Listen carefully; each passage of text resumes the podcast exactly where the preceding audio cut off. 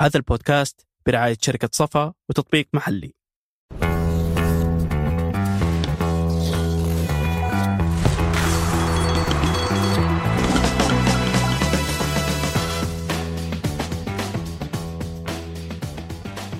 أهلا بكم أنا عبيد الله العيسي وهذه حلقة جديدة من بودكاست مرتدة الذي يأتيكم من ثمانية.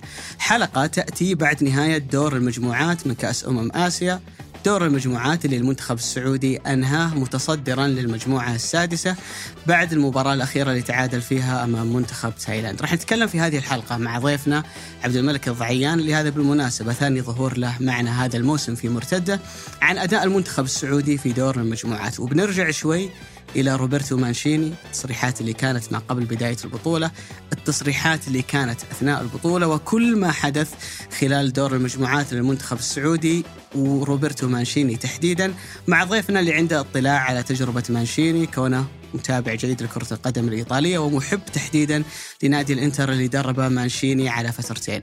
نتكلم أيضا عن حظوظ المنتخب السعودي في الدور القادم ومواجهته أمام منتخب كوريا. التشكيلة المثالية أفضل توظيف لعناصر المنتخب السعودي سالم الدوسري عبد الرحمن غريب كيف الاثنين يلعبون مع بعض؟ أفضل تشكيلة ممكن يلعب فيها مانشيني نظام الثلاثة مدافعين. ليش مانشيني قاعد يستخدمه مع المنتخب السعودي خلال الفترة الماضية؟ إيجابياته وسلبياته. أيضا تحدثنا في هذه الحلقة عن معضلة المدرب الأجنبي على مستوى كرة القدم بشكل عام وفي المنتخب السعودي تحديدا. ضيفنا عنده وجهة نظر أنه المدرب المحلي هو أفضل خيار دائما لكل المنتخبات مهما كان المدرب الأجنبي. قيمة بسبب عامل اللغة والقرب من اللاعبين وما إلى ذلك. حلقة كعادة الحلقات اللي نسجلها مع عبد الملك فيها الكثير من النقاشات الكثير من الآراء الكثير من وجهات النظر اللي يمكن اتفقنا معاه في بعض منها واختلفنا معاه في البعض الآخر. حلقة ممتعة أنصح بشدة بسماعها. بودي أن أشكر رعاة هذه الحلقة شركة صفا وتطبيق محلي. أما الآن أترككم مع الحلقة صبحك الله بالخير أبو علي. صباح النور والسرور يا هلا والله بالقادمون من الطيارات والنائمون فيها. الله يحفظك أبو علي. ثلاث سنوات المرتدة هذه أول مرة سجل فيها صباح يوم الجمعة وسابق الوقت عشان نخلص قبل الله يسامحك. قبل موعد الصلاة. الله يسامحك. إحنا ملتزمين بحلقة بعد كل مباراة للمنتخب فما كان فيه يعني موعد نسجل فيه إلا صباح يوم الجمعة. آه يشرفنا أيضا في هالحلقة العزيز أبو ورد عبد الملك الضعيان الرجل اللي خلينا نقول واساني في هذه الحلقة لأن كل حلقة أجي مشتي وأبو عاليه مصيف فأنت جاي مشتي إكسترا. الحلقة ذي. آه، يا هلا والله ومسهلا ص- صباح النور. آه، هذه أول مرة أقوم فيها صباح الجمعة من رحلات الحلقة متوسط تذكر. والله من زمان من زمان من زمان.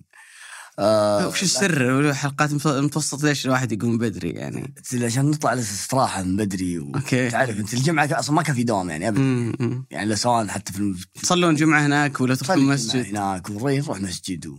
فمبطي والله العظيم ما قمت جم- جمعة يا اني أسهر أو ما اصحى صراحة صباح الجمعة.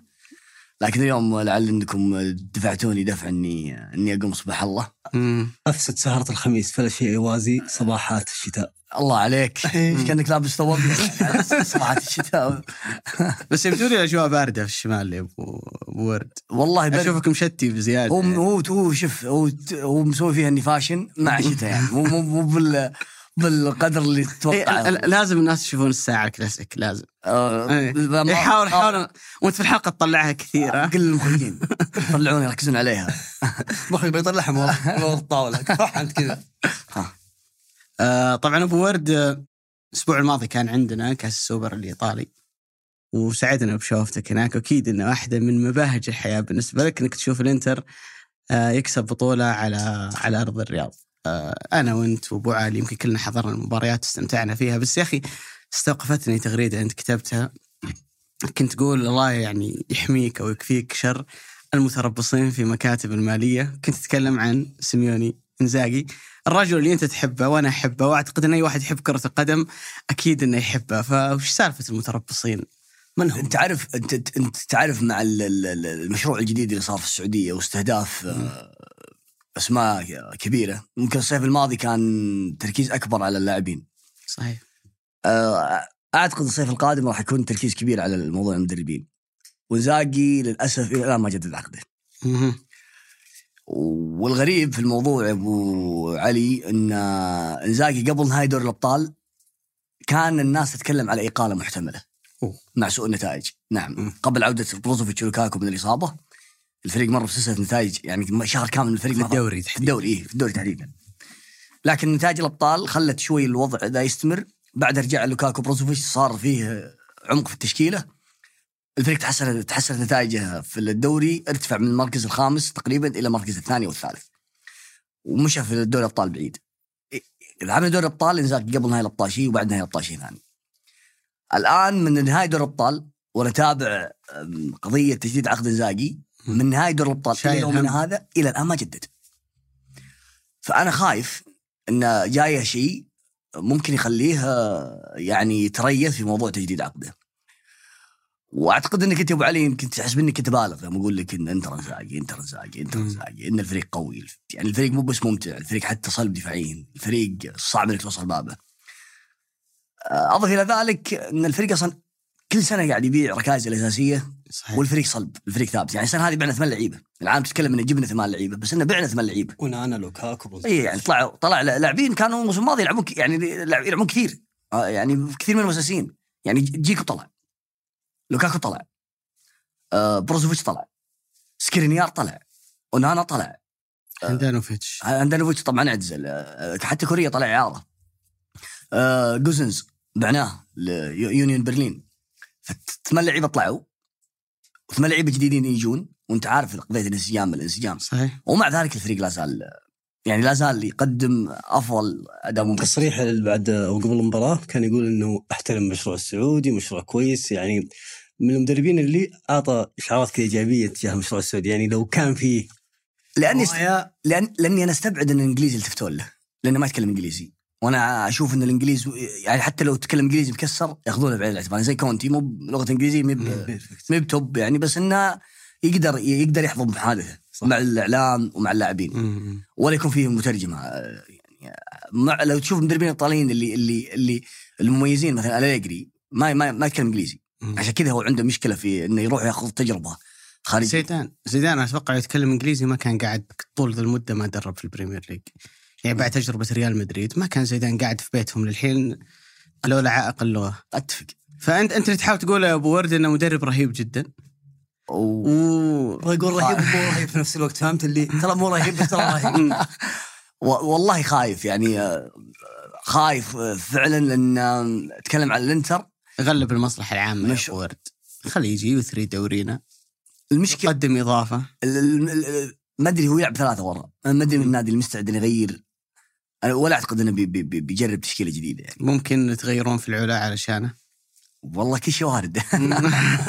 لعلي احرجتك ربطت لك ما بين ال هذا nerazzurri ذا nerazzurri، مم. كله ازرق وأسود. انت أنت مدين أول شيء باعتذار جمهور نادي الاتحاد. على مباراة أو على الحلقة التي وصفت فيها جم... نادي الاتحاد من شدة قوته على أنه أقوى فريق في الشرق الاوسط. حنا كل حلقة بعدك الله يسامحك ابو ورد، إيش سويت فيهم؟ الله يسامحك إلى الحين جمهور الاتحاد يمنشني. وش سويت فينا؟ هذا غسالي. الاتحاد وقتها كانت آه، مباراة إصابة آه، أحمد شرعيلي هي صحيح. كانت يعني مباراة الفتح. حللنا بعد مباراة الفتح تماما. فكانت وقتها إصابة أحمد شرعيلي آه، بخلاف أنه كان الفريق أصلا يبدو لي فيه في اوريدي فيه مشاكل. فإصابة أحمد شراحيلي وأوريدي أصلا كان حجازي مصاب. آه، أعتقد إن آه، اسمين في خط الدفاع آه، كانت قاصمه للظهر يعني. الاتحاد ترى من- يعني إلى مباراة الفتح الاتحاد كان وقتها متصدر يوم قلنا أقوى فريق الشرق الاوسط. وارقامه الدفاعية ممتازة وارقامه الهجومية ممتازة.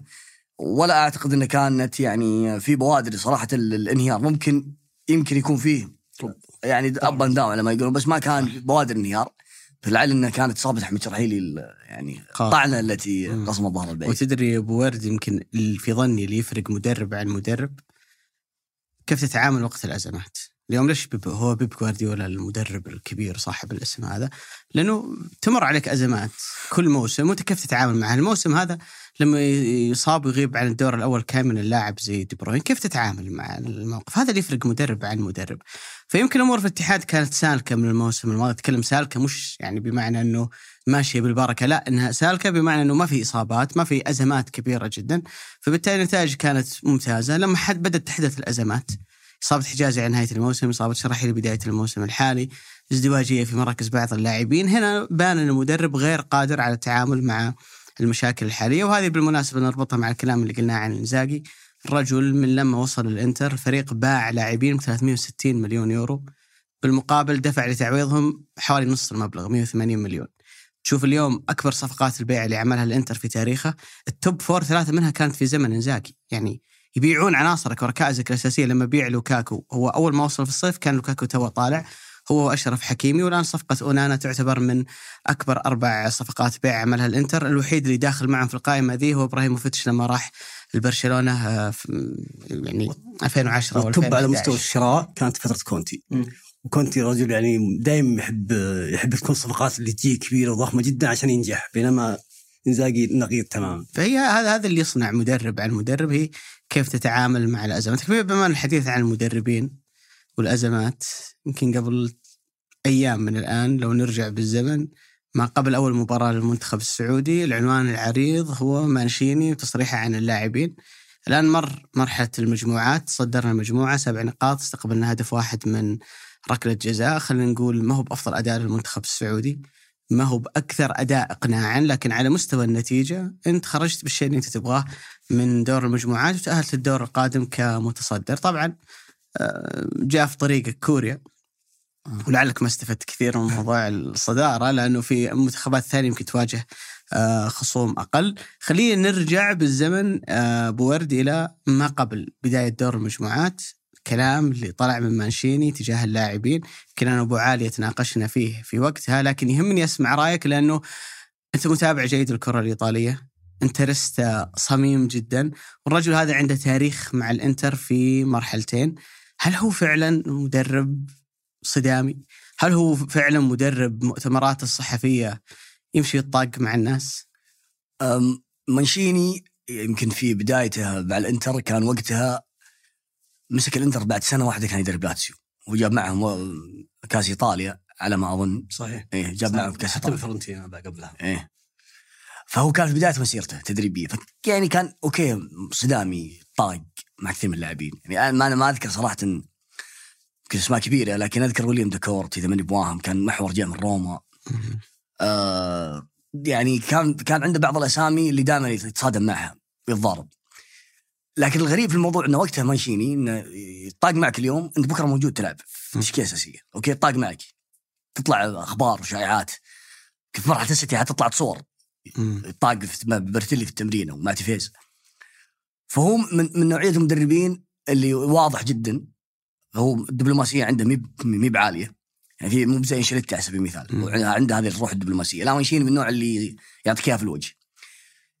ولكن أرجع أقول ما كان عنده تطرف في القرار. هو يطاق معك بقدر ما يطاق لكن يلعبك. يعني تيفيز طاق معك كثير لكن كان كابتن السيتي يلعب مع مانشيني. نفس الأمر بالوتيلي طاق معه كثير وخذه من الإنتر على السيتي هو اللي جابه. يعني مو بأنه بس طرده يعني لا خذه مع السيتي قال معه. ال- مانشيني حتى مع في في الانتر طاق مع الجمهور.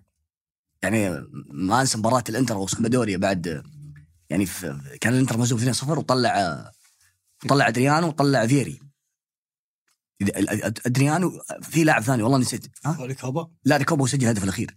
أد- أدريانو المهم إن الجمهور قام يصفر على مانشيني فالانتر في سبع دقائق قلبهم يعني واحد اثنين واحد اثنين اثنين. آخر الدقيقه هدف ريكوبا. من بعيد. فراح يقول للجمهور اسكتوا. يأشر عليهم قوس. كنت أعتقد إنها بداية مسيرته يعني لسه. تكررت معه في السيتي زي كذا وأعتقد إنه في مرحلة منتخب إيطاليا هو اللي أبعد بوفون عن عن منتخب إيطاليا. صح إنه كان بوفون تقريبا في نهايته. لكن هو اللي- هو اللي هو القرار اللي اتخذ إنه أبعد بوفون. ال- الشاهد الموضوع إنه نعم هو هو مدرب آه، هو مدرب مو بدبلوماسي. خلينا ما نقول صدامي نقول مو بدبلوماسي.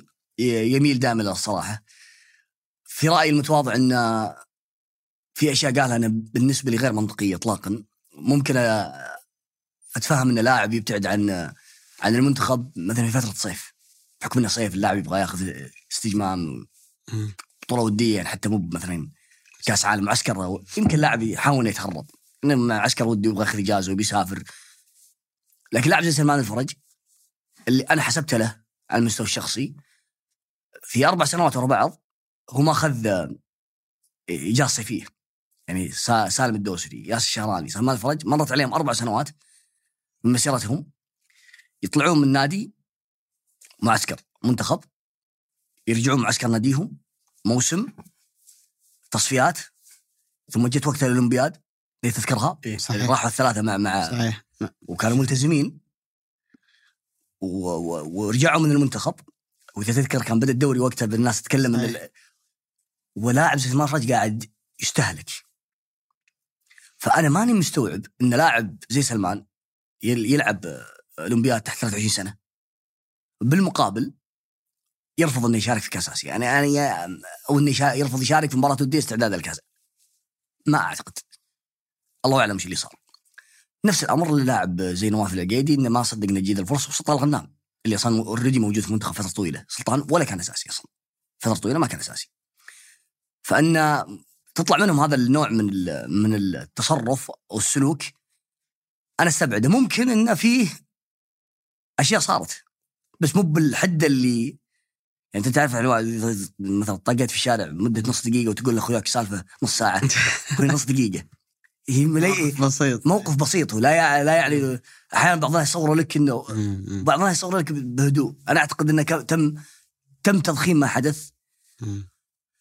ما بين ما بين منشيني واللاعبين. أنا ما عندي شك نهائيا صراحة في وطنيتهم صراحة ايا كان أس- أسماء هذه اللاعبين. يعني يعني ما أنا مؤمن إن فيه سوء في فهم وجهات النظر على قولتهم. يعني مس اندرستاندينج بالإنجليزي. يعني في شيء في في خلل معين صار.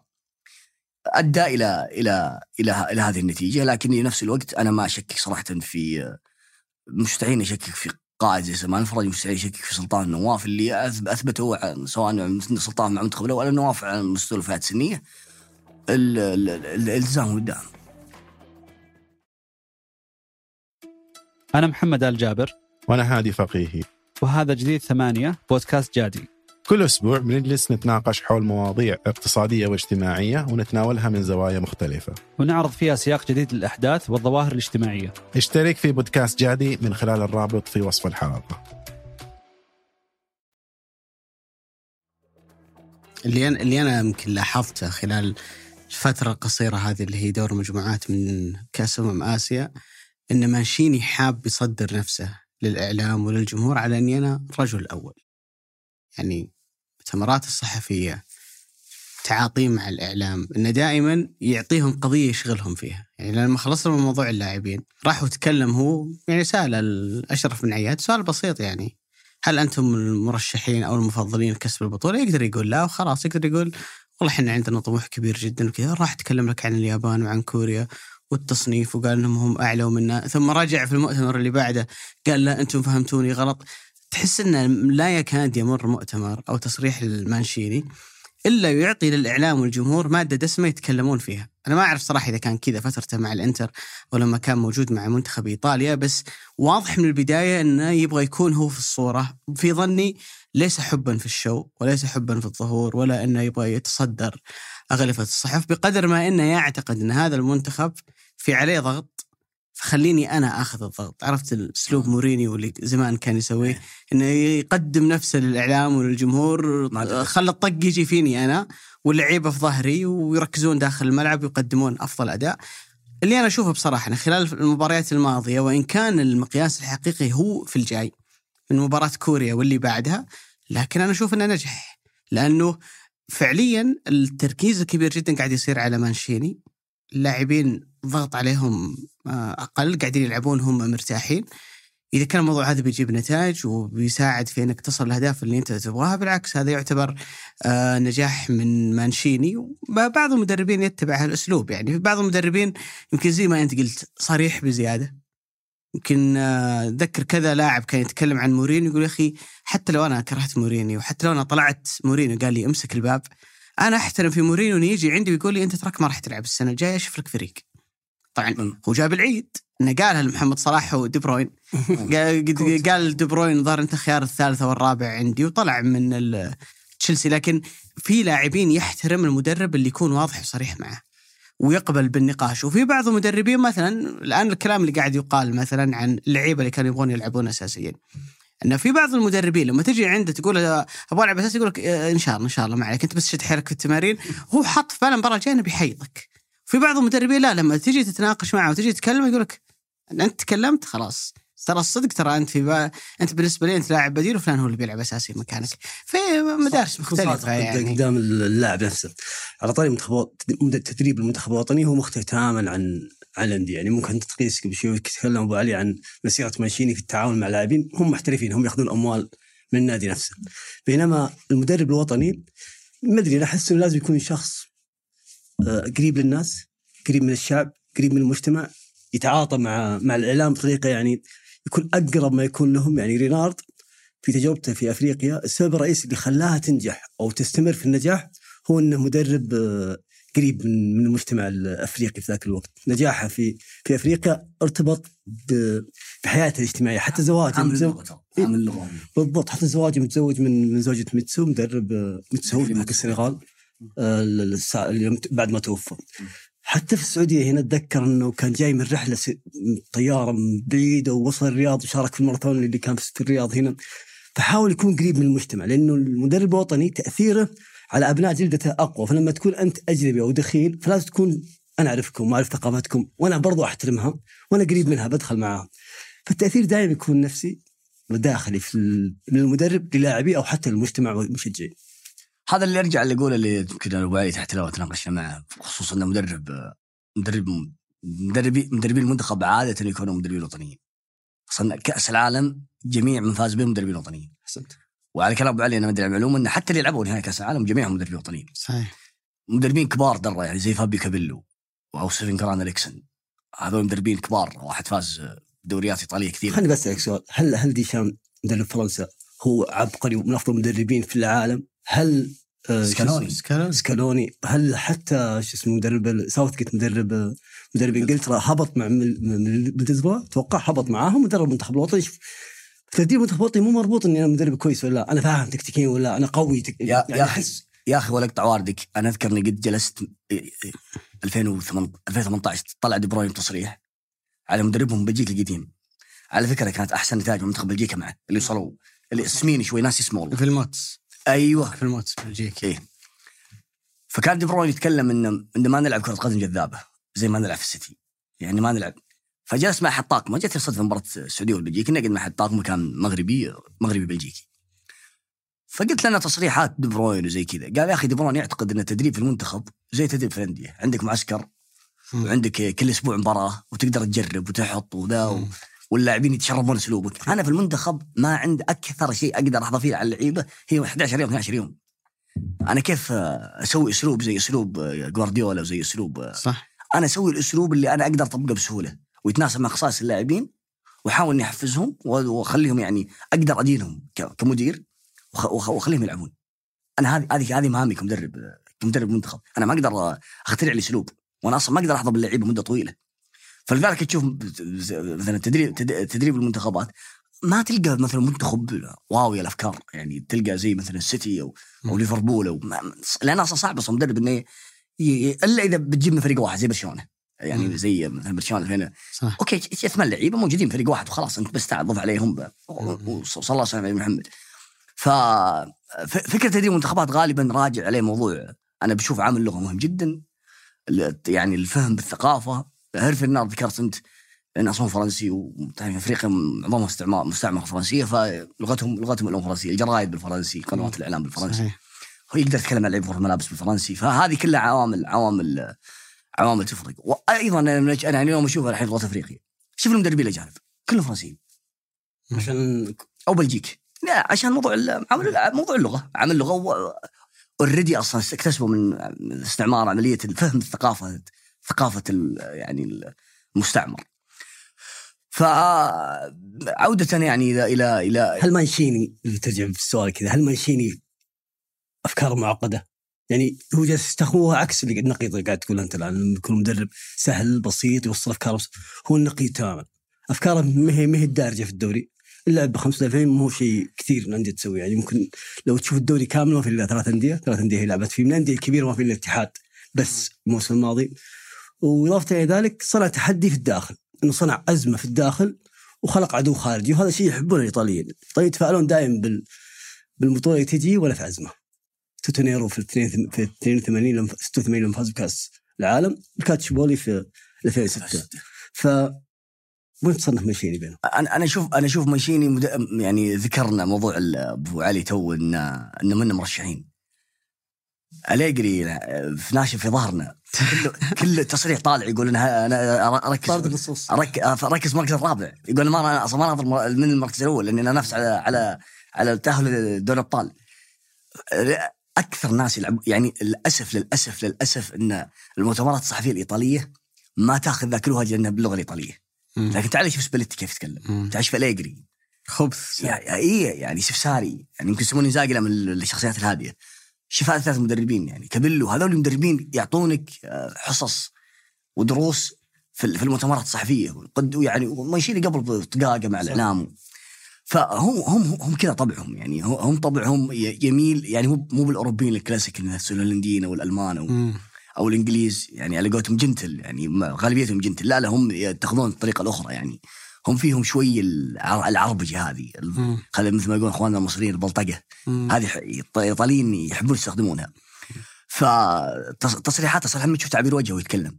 يعني تحس يعني تحس زعلان يعني حتى مع اشرف بن عياد no no no no no يعني مو بأنه قاعد يقولها صح. بوجه غير عبوس صح. لا بوجه عبوس.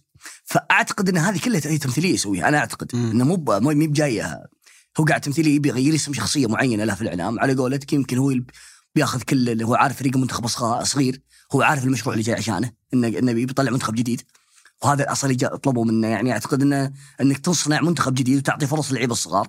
فهو عارف إنه كيف أحمل اللعيبه الصغار هذول إنه أصلا لا ما يدقق وراهم. ولا ولا ولا لاعب كويس ولا بيلعب كويس. ما لعب له كويس ماشيين ما مم. ماخذ اللعيبه الكويسين وسبب مشاكل. لعبوا كويس آه، خلاص كل الكل ساكت يعني. سواها مع إيطاليا معلش علي 56 لاعب ضمهم المنتخب الايطالي للمرة الأولى. فحاول يخلق جيل داخل جيل المنتخب الايطالي في فترة يعني انهار في نجح حق اليورو. صح إن الخروج من كأس العالم في قطر ممكن يكون فشل ولكن النجاح الأكبر هو الفوز ب...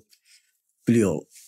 هي يعني هي أنا أتفق مع نقطة إنه المنتخبات ما عادت اليوم هي المكان اللي من خلاله تقدر إنه أنت تقدم الأفكار الجديدة والمختلفة في في كرة القدم. يعني حتى تاريخيا الكرة الشاملة اللي كانت مع هولندا مع رينوس ميتشلز هي بدأت في أياكس وبعد ذلك انتقلت للمنتخب الهولندي. الكرة الممتعة اللي كان يلعبها المنتخب البرازيلي في الثمانينات هي بدأت مع ساو باولو وبعدين راحت للمنتخب ال- ال- البرازيلي. فبالتالي انت مضطر في المنتخب انك دائما تلعب بالجاهز تلعب بالسهل بالأفكار القابلة للتطبيق وأشوف إن خلال الثلاث مباريات اللي شفناها للمنتخب مع مانشيني أرى إن الأفكار اللي هو قاعد يحاول يطبقها مع اللاعب يمكن قلناها في الحلقة الماضية هي ما هي معقدة هي ما هي صعبة هي قاعدة تحاول إنها تساعد اللاعبين كل واحد منهم يعني يطلع آه، أفضل ما لديه.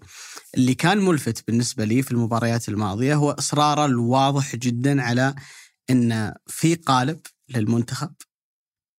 قالب هذا زي المركبه فيه مراكز معينة أطلع لاعب وانزل لاعب بس أنت لازم تعبي لي ذا المركز. يعني كانت المباراة مباراة أمس اللي أمام تايلاند. أنت داخل تشوف التشكيلة تشوف عبد الله الخيبري. أنت ما تدري هو لاعب محور ولا قلب دفاع ثالث. لأول مرة تشوف سالم وغريب يبدون المباراة مع بعض. فيعطيك هذا انطباع انك وانت تتابع المباراة انت ممكن تشوف شيء مختلف عن شفته في المباراة الماضية. أول ما بدأت المباراة نفس القالب اللي أنت لعبت فيه آخر مباراتين اللهم إنك طلعت عنصر وحطيت عنصر. يعني عبد الله الخيبري يلعب center back يمين مع إن إحنا متعودين عليه كلاعب آم، محور. الفكرة اللي كان يطبقها من بداية البطولة إنه وأنت الكورة معاك ثلاثة مدافعين ظهيرين يزيدون في مناطق متقدمة مهاجم ثابت. بقى عندك أربعة لعيبة. انت كيف تنظمهم؟ غالبا كان تنظيمهم دايموند. يعني لاعب ستة لاعب تحت المهاجم واحد يمينه واحد يساره. لما شارك سالم وغريب توقعت إني بشوف محورين اثنين فيصل ومختار وقدامهم سالم وغريب واحد يسار واحد يمين لكن فعليا هو ظل محتفظ بنفس الشكل؟ انه لعب مختار ستة، لعب فيصل الغامدي ثمانية يمين، ولعب سالم الدوسري ثمانية على اليسار، ولعب عبد الرحمن غريب تحت المهاجم. كان غريب يميل ناحية اليسار مع وجود سالم ناحية اليسار، ففعليا الشوط الأول أو معظم المباراة المنتخب السعودي تحس الملعب مايل ناحية اليسار، لعب كله يسار. صح اللعب كله في الجهة اللي موجود فيها سالم وغريب. يمكن هذه بنتكلم فيها عن عن تأثير ال- مركز سالم وأدوار سالم لكن اللي أنا أبغى أقوله إنه تحس انه في قالب معين هو ما يبغى يغيره. ما يبغى يغيرها حتى لو تتغير العناصر. يعني تكلم الآن هو عنده 26 لاعب في المنتخب. محمد اليامي الحارس الثالث ما شارك. ريان حامد قلب دفاع خامس أو سادس ما شارك. وعيد المولد لاعب وسط يمكن هو في ترتيب لعيبة الوسط أو المحاور اللي عنده يمكن يأتي في المركز الأخير. عدا عن ذاك 23 لاعب جربهم في ثلاث مباريات بس دائما القالب هو نفسه ما, ما يغيره بشكل كبير. والغريب إن في تجارب مانشيني السابقة ترى ما كان مدرب يعني في مدربين مثلا تكلم زي كونتي. زي سيموني انزاجي ما يلعب إلا بثلاثة مدافعين. زي ماتزاري ما يلعب إلا بثلاثة مدافعين. لا مانشيني ما كان كذا. صحيح. بس يبدو إنه هو درس حال المنتخب ووضعيه اللاعبين ورأى إنه القالب هذا هو أنسب شيء لنا. هذا القالب أبو علي لو تلاحظ تقريبا الأسماء اللي فيه ثابتة ترى. ما في اسم متغير آه، أو اللي اللي هو ناوي يلعب فيه هو لاعب معين باسمه. وكل لاعب يقدر يلعب فيه. ولكن تشعر في مكانين هو يجرب فيها ويحاول يخلق فيها لاعب يصنع له حل. سامي النجعي لما كنا نتكلم عنه إنه okay محور ثمانية يميل لليمين حاول يكون سالم الدوسري في هذا الدور وبحيث أنا أستفيد من غريب في مركز سالم اللي هو already يلعب فيه اللي هو تحت المهاجم. هذا المكان تحديدا هو القضية بالنسبة للمانشيني. أنا كيف ألقى اللاعب المثالي اللي يقدر يعطيني في مركز الثمانيه اللي يلعب يقدر يلعب مكان سامي النجعي وقت ما تكون الكرة معي هو يطلع ويزيد زيادة عديد داخل منطقة الجزاء ووقت ما أخسر الكرة أنا يروح يرجع يكون محور ثالث. في نفس الوقت كيف أستفيد من quality سالم الدوسري أو أي لاعب آخر إنه يكون خلف المهاجم أو يكون قريب من المهاجم كمهاجم ثاني ويكون عندك مهاجم ثابت قدام. المركزين هذه إلى الآن ما في لاعب قادر يشيلها ولا في لاعب قادر إنه يعطيك بليفل عالي يعني لا غريب. ولا سامي سامي النجعي ولا سالم الدوسري ولا حتى من جرب فيها جرب فيها أكثر من لاعب. ممكن سامي النجعي شوي أعطاك بعد كبير جدا في مساله الزياده العدديه ترى في ناس ممكن ما ما أعطت أو ما انتبهت كثير لأدوار سامي النجعي. الدور المركب اللي كان يلعبه وكان مؤثر جدا في الزيادة العدديه وتذكر مباراة عمان الشوط الأول ثلاث فرص كان تمركزه فيها ذكي جدا. من اللعيبه اللي اللي مو زي سامي مو زي سالم الدوسري اللي يمشي والكورة أو قدامه الكورة. لا هو يطلع والكورة خلفه. ف... فيصنع هنا خطورة. لو شفت أو لو تألق سامي النجعي وأنتج هذا هذا البعد اللي جالس يوصل له التمركز اللي جالس يوصل له. حس تهديفي لمسة أخيرة بيكون أهم لاعب في المنتخب السعودي في مباراة كوريا وممكن يكون له دور كبير إنه إنه نصعد ونتاهل كلامك على على متمه والله يا أبو عاليه أنا أشوف إن طريقة ال- الثلاثة أشوفها قرار ذكي جدا من من مانشيني وفي النهاية أنت بتبني فريق قوي لازم يكون دفاع قوي. رقم واحد. بعدها تجي الأشياء الثانية. ال- عدد اللاعبين السعوديين الكويسين في في- في- في المناطق الخلفية نتكلم على خط الدفاع ونطالع ما نقول كويسين خلينا نقول اللي يلعبون أكثر بكثير من الأمام. يعني تشوف لي عدد الدقائق اللي يلعبها مثلا صالح الشريف في الهلال. صحيح. عدد دقائق عبد الله رديف. آه، سامي النجعي. عدد دقائق سامي النجعي. حتى عبد الرحمن غريب يعني صح إنه يلعب كثير بس في النهاية هو عبد الاله. المالكي كلهم بدلاء. كلهم بدلاء. أنت لما تتكلم على الشق الهجومي مقارنة بالشق الدفاعي. على النقيض من حالة المدافعين السعوديين. يعني اللجامي قاعد يلعب. حتى لو ما يلعب اللجامي تلقى عبد الله العمري يلعب. تلقى علي بيه يلعب. يعني سعود. حساني السعودي يلعب كثير. آه، كادش في الاتحاد تقريبا هو هو لاعب أساسي انصار فعندك هذه هذه المرونة. عندك لعيبة قاعد already هم موجودين في ال game هم يلعب قاعد يلعبون. آه، إضافة إلى ذلك إن وضع ثلاثة سناتر أنا أشوفها تغطي كثير من العيوب اللي عندك في الخلف. آه، لو تشوف السناتر اللي برزوا في الثلاثة لو تحطهم في اثنين يعانون. بس تحطهم في الثلاثه تختفي كثير من العيوب. وقادر إنك أنت أصلا مثل ما ذكرت قبل شوي موضوع الخيبري إنك حتى واحد من السناتر الثلاثة مو لازم يكون center. مثلا كونتي في في تشيلسي لعب بالكوتا هو ظهير يمين. لاعب في مركز جديد اللي هو استخدمه ك ك center ثالث على اليمين. دومفريز في الانتر جناح. إي دومفريز جناح يعني هو عدد كثير يعني ناصر دوسري الان لاعب وسط هو بس بدا يلعب على الرواق. ال- التنوع في ايجاد الحلول في هذه التشكيلة أعتقد إنه ان أكبر من تشكيلة معينة زي أربعة. أنت لما تلعب ظهير تلعب ظهير حقيقي يعني في الأربعة. ما تقدر تلعب ظهير رو- رواق. تقدر ترقع في ال- في الثلاثة خمسة اثنين. بس صعب إنك تسويها نفس الأمر في في طريقة الأربعة. هذا الأسلوب أنا أشوف إنه أبرز كثير على اللجامي كلاعب ليبرو أو صانع لعب متأخر مثل ما كان يسوي بونوتشي في فترة من فترات مع منتخب إيطاليا. آه، أبرز كثير يعني سعود عبد الحميد في الز- في الزيادة من الخلف. صحيح. البليهي يقدر يطلع بالكورة إلى نص واو. الملعب. واوي البليهي دخول البليهي يعني أنا أشوف البليهي لو لو الهلال لعب بالأسلوب هذا إذا كان البليهي في الموسم يسجل هدفين ثلاث أهداف ممكن البليهي يسجل خمسة أهداف لو الهلال يلعب. لأن لأن البليهي غالبا في يصير في مناطق متأخرة. وقادر إنه يلعب يعني يلعب الباص هذا اللي يكسر فيه كم خط. على النقيض من حسان. يمكن حسان ما عجبني كثير صراحة في زيادته الهجومية. يمكن في الثنائيات كان كويس لكن في الزيادة في الباص البيني في كسر الخطوط في العرضية ما كان مؤثر زي علي البليهي. آه إذا كان اللي سمعته يعني من وسائل الإعلام انه كان يطلب من سلطان الغنام إنه يلعب كسندر ثالث أنا أعتقد إنه كان خيار تكتيكي خارق. خيار تكتيكي خلنا يلعب سلطان الغنام بالأدوار اللي لعبها بلكوتا في تشيلسي. إنه يكون ك center ثالث قادر على الزيادة الهجومية وقادر إنك وقت ما تلعب تحديدا ضد خصوم أقل منك إنه يعمل يعني هذا ال- ال- القلق والصداع في المنطقة هذه اللي يسمونها في ال half space يعني. مو بالمناطق ال- ال- على الملعب اللي يغطيها سعود ولا المناطق اللي يغطيها مثلا لا- لا- لاعب الوسط اللي يزيد عدية مثل ما ذكرت أنت سامي النجعي. أنت تكون في هذه المنطقة كان بيكون سلطان غنام جدا خطير لأنه أصلا هو already ظهير فهو عنده حاسة هجوميه أعلى من السناتر. صحيح. لكن ما ما ما تم الموضوع لاي سبب كان ارى أن أن أن أن أن الو- أن الو- أن أن وضع المنتخب على المستوى الدفاعي جدا مبشر. هدف واحد من من من, من بلنتي وحتى يعني من بلنتي بهجمه يعني. مم. يعني كانت كذا صدفه إيه، كذا لاعب يناظر الكوره. ما يدري إلا اللاعب قدامه يعني. سوء حظ الامانه ما في. خطورة علينا حتى. ولا, في خطورة. يعني عمان لعبنا معها مباراتين في التصفيات مع هيرفي رينارد. ما أعتقد إن منتخب عمان تغير يعني تقول نفسه. المباراتين كان نجمها بالنسبة لي حارس المرمى. اللي كانت في مسقط محمد العويس اللي رد دقيقة 90 مم. كورتين من خط الباب. ومباراة الإياب اللي في جدة اللي أنت تعتقد 1 0 2 1 كان آه، ربيعي أو محمد العويس والله ناسي يمكن الحارس. فكل المباراتين أنت كنت تستقبل فيها فرص. بس حراسك تالقوا مباراة عمان ما في شيء. يعني نهائيا ما في شيء. غير بلنتي ما في شيء. يعني بلنتي حتى corner وذر تهدف نقطة أخيرة بس معليش طولت في الكلام. استخدام سامي سالم الدوسري كمحور ثالث. أنا أراه ممكن هذا مركز جديد آه، يلقى نفسه في سالم الدوسري. يمكن ساس ميسي أو دي ماريا هذا اللعيبة بدأوا مسيرتهم كأجنحة. تقدموا في العمر. رجعوا كلاعبين وسط. خبرتهم في التحكم في رتم المباراة في اللعب. آه، قدرتهم على الاستلام تحت الضغط المراوغة. آه، تصعيد الرتم تهبيط الرتم. هذه سالم الدوسري اكتسبها. وإنك تحظى بلاعب زي غريب أساسي وسالم الدوسري الملعب مال. لأن أصلا. ذول عندهم حلول فردية طبيعي صحيح. طبيعي تصريح عليقري الشهير يقول يقول يقول تبي تعرف لاعب فنان ولا لا؟ شوف السلة. آخر مم. ثلاث ثواني يعطونها من يعطونها لاعب كويس. مم. عشان هو يسجل ثلاثية ولا ثنائيه مم. فحرفيا أنت لما تنزنق. لما تنزلق مت... أيوه بالضبط. من تعطيها تعطيها لاعب كويس. خذها يا سالم خذها يا غريب. لأن هذا عندهم حلول فردية. فتجمعهم مع بعض أعتقد انك كانت حركة ذكية صراحة إنه استخدام أنا ما أعتقد إنه خطر على بال أحد. الله أعلم بيسوي مباراة كوريا ولا لكن أعتقد إنه بيكون خيار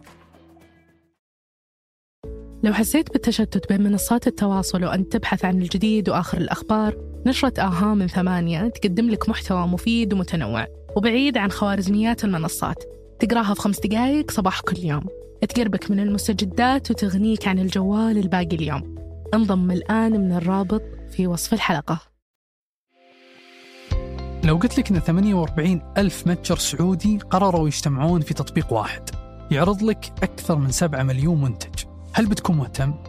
هذا اللي صار في تطبيق محلي من شركة سلة التطبيق اللي يجمع كل متاجر سلة مع منتجاتها في مكان واحد. حمل تطبيق محلي من الرابط في وصف الحلقة. الجماليات المعمارية مهمة بس جودة البناء أهم وحداثة التصاميم مهمة لكن الخدمات والمرافق أهم. المهم والأهم مضمون. تملك المستقبل مع وحدات شركة صفاء للاستثمار. أعرف أكثر من الرابط في وصف الحلقة.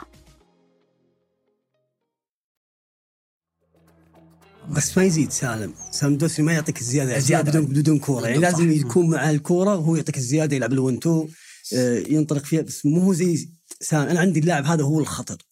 هو اللي يزيد بدون كوره. بس تحتاج كذا وكذا يا أبو علي. يعني المنتخب السعودي في غياب آه، سلمان غياب لاعب الوسط الحريف. ما, ما عندنا لاعب تحس إنه يتحكم بالرتم. صح. أمس كنت أشوف إحصائيات سالم الدوسري بعد المباراة. الصراحه كانت خارج. يعني الأرقام هي خير من يتحدث. في مباراة عمان الرجل لمس الكرة 58 مرة. مباراة قرغيزستان لمسها 56 مرة. يعني هذا المعدل حقه 58 56 مباراة تايلاند لمس الكرة 111 مرة. يعني قد اللي سواه في المباراتين ال- ال- الماضية.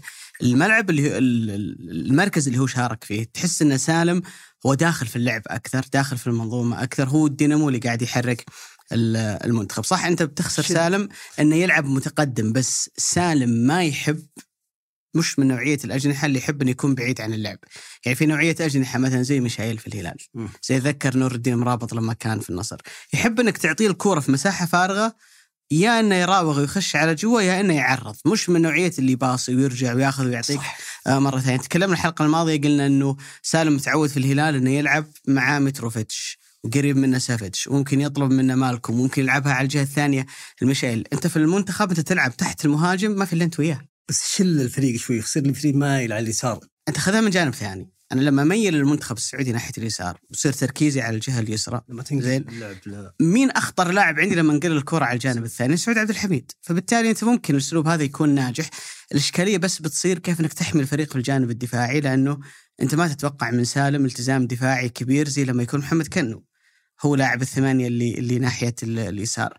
لكن أعتقد أنا في ظني إنه إذا ما بدأ فيها المباراة قدام كوريا فهي بتكون حل أمام مانشيني نصب عينيه لو النتيجة ما كانت في صالحك في شوط المباراة الثاني.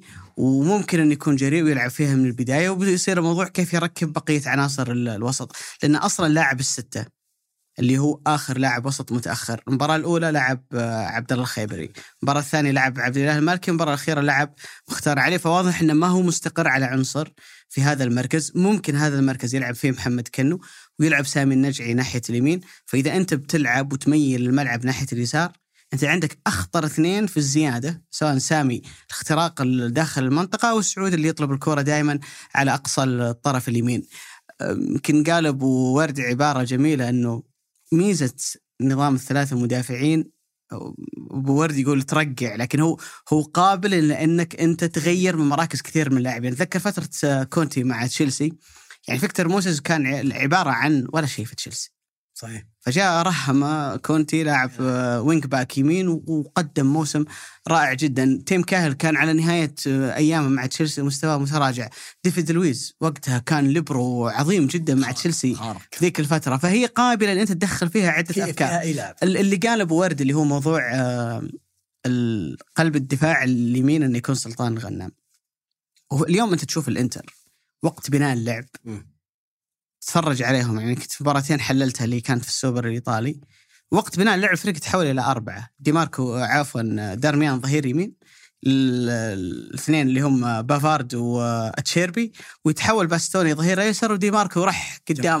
خذ راحتك. فتخيل لو مثلا المنتخب السعودي لعب هالأسلوب إنه وق- وقت البناء تحول لأربعة مدافعين. علي البليهي بيقدر إنه يصير آه، عفوا اللي بيصير على اليسار هو الظهير الأيسر ثم علي البليهي مع آه، لاجامي ولاعب ال centre back اليمين اللي هو سلطان الغنام يصير ظهير رح يا سعود رح لا يردك. ركنية الف- الفريق المقابل. وشوف يعني شوف إذا بتاخذ الانتر كمثال في المباراتين اللي شفناها في الرياض. الهدف الأول شوف باستوني هو اللي يلعب ال over. صح. وكان وين دي ماركو يوم لمس الكرة ب- في قدم الترام؟ كان في 18 شوف الهدف الثاني حق حق لوتارو مارتينيز في النهائي. من اللي لعب ال over؟ بافارد centre ثالث. ترى بافارد centre ثالث دارميان هو ال- هو ال- هو لاعب الرواق بس شوف وين كان في بافارد. تخيل إن في مكان بافارد لاعب centre. زي مثلا سكرينيار. ما مستحيل ما يكون بهذه ال- ال- المرونة. ما يكون به- بهذه السلاسة.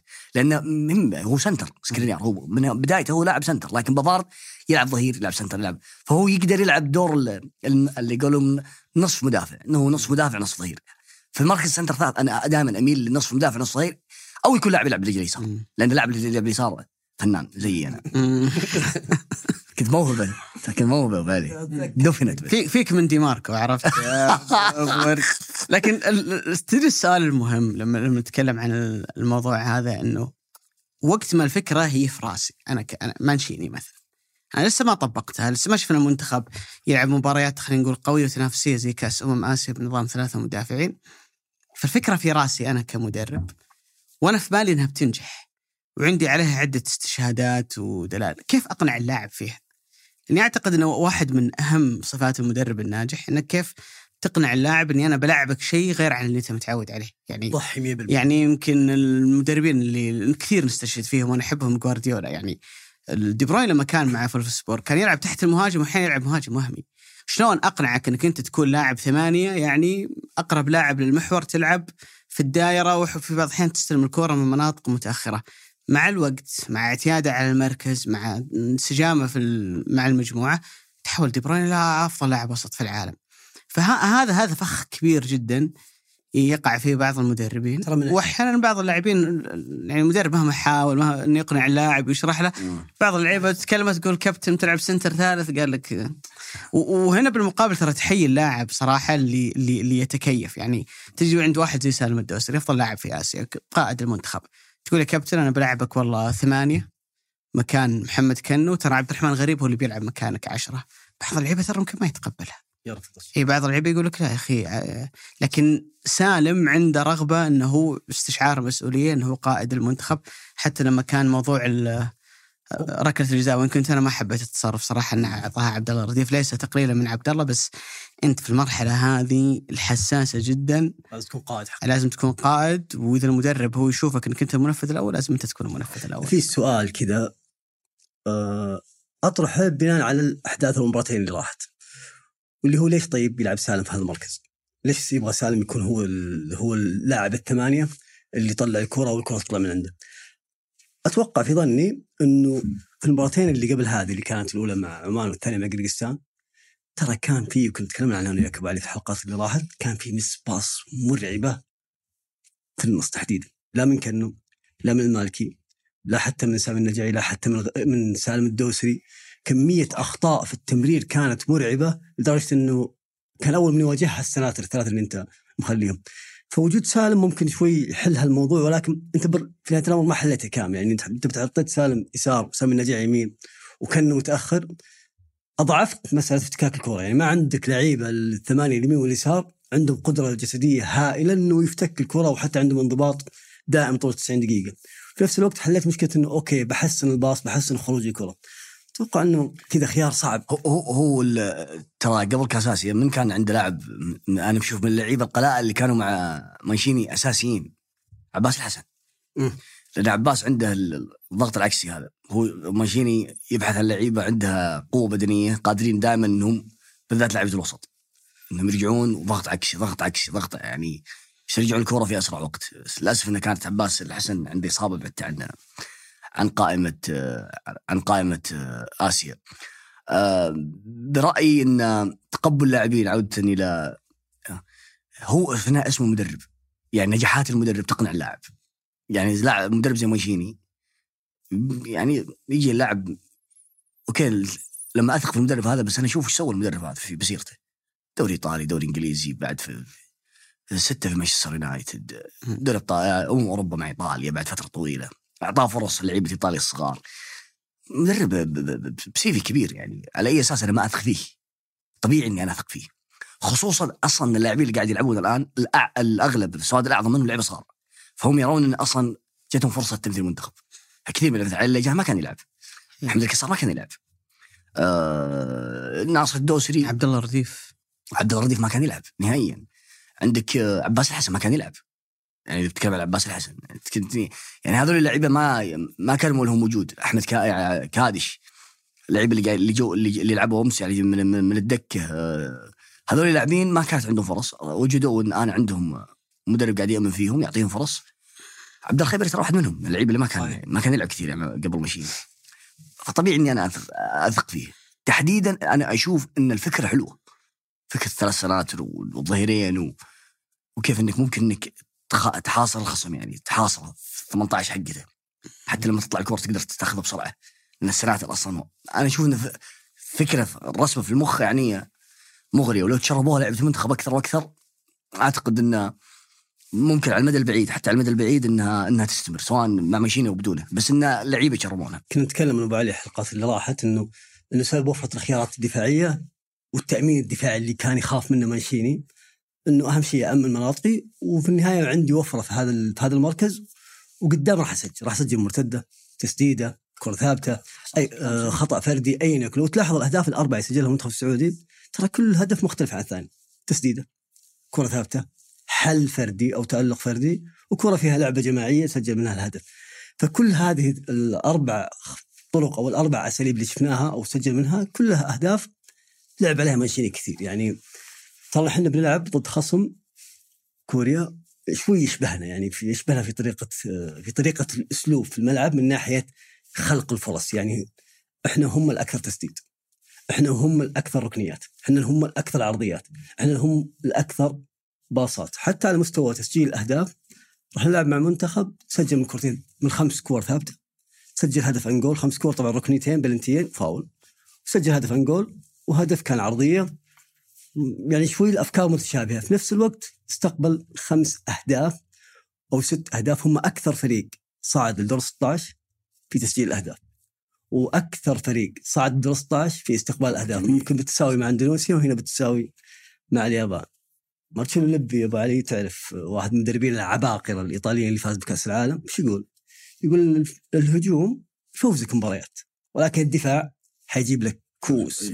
وحتى لا تستطيع إيطاليا أن تكسب مباراة عليك لكنك ستخسر أمامها. هذه مقولة شهيرة ليوهان كرويف. فواضح إن مانشيني راح أو راح البعد إني أقوي دفاعي وحسجل أنا في نهاية المرة حسجل. الشيء الجميل في هذا كله يا أبو علي إنه طحنا مع خصم تقريبا هو من الأربع مرشحين على هذه البطولة. ولكن هو خصم فيه كثير مشاكل. اللي تابع كوريا في البطولة هذه تحديدا في مشاكل تشبه أو تساعدنا في مسألة إنه ممكن نفوز هذه المباراة. يعني التعثرين تعثروها مع الأردن ومع ماليزيا ترى كلهم منتخبات تلعب ثلاث سنوات. المشكلة الأساسية اللي اللي عانى منها كوريا الجنوبية وخلينا نرجع بالسياق إلى ما بعد كأس العالم، كأس العالم في قطر انتهى أو قالوا مدربهم جاء الالماني كليزمان لما جاء كان الشكل أو الرسم اللي يلعب في كوريا هو 4 3 3 جاء غير هذا الرسم أو غير هذه الطريقة إلى 4 4 2 وين المشكلة هنا؟ المشكلة اللي عنده آه، كان لاعب باريس سان جيرمان يلعب على على الطرف اليمين كأنه أشبه بجناح. وعنده على اليسار لاعب ماينز آه، جاي سونغ. طبعا اسمائهم مرة صعبة. فالاثنين ذولي هم الأطراف أو هم الأجنحة. عنده اثنين عمق ملعب واحد ستة وواحد ثمانية. الستة بيون حق النجم الأحمر والثمانية هو لاعب العين الإماراتي في الغالب بارك. وقدام في هوانغ لاعب ولفرهامبتون 11 مم، بالضبط 11 هدف في 21 مباراة مع ولفرهامبتون مو طبيعي وعندك سون طبعا سون معروف لا يعرف. فهاي تركيبة الهجوم. تيجي ترجع شوي للخط الخلفي تجي أكبر مشكلتين في الفريق اللي هي الظهير الأيمن والظهير الأيسر. ما في وفرة في الخيارات يعني الأساسي عندهم هو كيم تابع ولاعب النصر السابق واللي صار سول. والاحتياط لهم الظهير الأيمن. هو لاعب في دوري الدرجة الثانية في كوريا. هو يلعب مباراتين راحت أصلا بسبب إصابة الظهير الأيمن.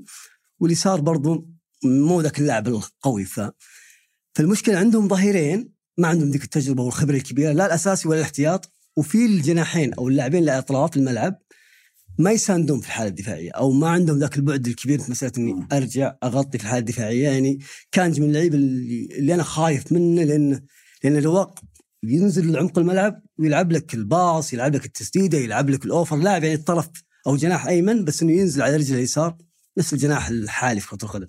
بس الجناح اليسار اللي هو سو آه هذا لا يلعب باليسار. فيجيك كلاسيك انه لاعب كلاسيك. يمشي بالكورة على الطرف يعرضها. فهي مسألة كيف تتعاطى وكيف يتعامل لاعبي كوريا مع هذه المباراة وكيف إحنا نستفيد من مسألة ضعف الأطراف عندهم. البعد في مسألة إنه انه لعيبه الوسط يخدمون لعيبة الأظهرة أو الأظهرة عندهم إنه يرجعون معهم يغطون إحنا قوتنا في الأظهرة. فأعتقد إنها مباراة بتعتمد كثير جدا على كواليتي اللاعبين اللي عندك. في نفس الوقت المشاكل اللي يعاني منها كل نادي كل منتخب. فأعتقد إنه أكبر خلل في في كوريا هي الأطراف. أنا أعتقد إنه بالنسبة لكوريا في مبالغة كبيرة جدا في تقدير في تقدير وتقييم هذا المنتخب. يعني تحس إنه دائما نحطهم في سلة واحدة مع اليابان. بس فعليا كوريا من الستينات ما فازت بكأس أمم آسيا. باستثناء الإنجاز الكبير اللي سووه في كأس العالم 2002 بس ما غابوا عن كأس العالم مستثمرين لا بس هم يتواجدون في كأس العالم. بس باستثناء اللي سووه في 2002 ولا مرة تحس إن منتخب كوريا راح سوى شيء كذا م- أتوقع أن طلعناهم أربع مرات اي يستحق التوقف على مستوى كأس العالم. وفي كأس أمم آسيا كان وصيف في 2015 خلف استراليا وصيف خلف المنتخب السعودي في 88 وآخر لقب فازوا فيه كان في في الستينات. دائما المنتخب الكوري أنت تقيمه كذا تشوف والله عندهم محترفين. هذول في إنجلترا وهذول في ألمانيا. لكن لما تجي تشوف أداء المنتخب في الملعب ما تحس إنه بنفس القوة اللي أنت تتصورها. يعني هو كسب المباراة الأولى اللي كانت أمام البحرين لكن بعد ذلك الأداء اللي قدم أمام الأردن وأمام ماليزيا ما يخليك تقول إن هذا منتخب آه، أنا ما راح أعرف. أتعامل معه. واحد من أكبر مشاكلهم هو كلينزمان يعني. يعني أنا أنا لو أنا صاحب قرار آخر مدرب في العالم ممكن أفكر فيه كلينزمان يعني. لا تجاربه مع ألمانيا ولا مع أمريكا ولا في أي مكان اشتغل فيه مغري انه انت تفكر فيه آه،. كمدرب. واعتقد إنه المنتخب الكوري دائما كذا ينحط في تصنيف مع مع اليابان مع أستراليا مع إيران. لكن في هالبطولة تحديدا أعتقد إنه لا كوريا ولا أستراليا بنفس القوة اللي الناس قاعدة تنظر بها إلى لها المنتخبين. أنا أشوف إنه مواجهتهم أكيد كنا نتمنى مواجهة أسهل لما تشوف إندونيسيا طاجكستان وفلسطين وبعض المنتخبات اللي تجاربها في كرة القدم الآسيوية أقل ما عندها حضور في بطولات كأس أمم آسيا أو تصفيات كأس العالم. إي يعني يجيك شعور إنه مباراة سهلة زي هذه كانت بتكون أحب إلي لكن بالمقابل أنا ما أعتقد إن أنت أمام منتخب آه، خلينا نقول ما راح تقدر تتعامل معه. المهم في المرحلة الجاية زي ما قلت أبو عالية كان في أخطاء تصير.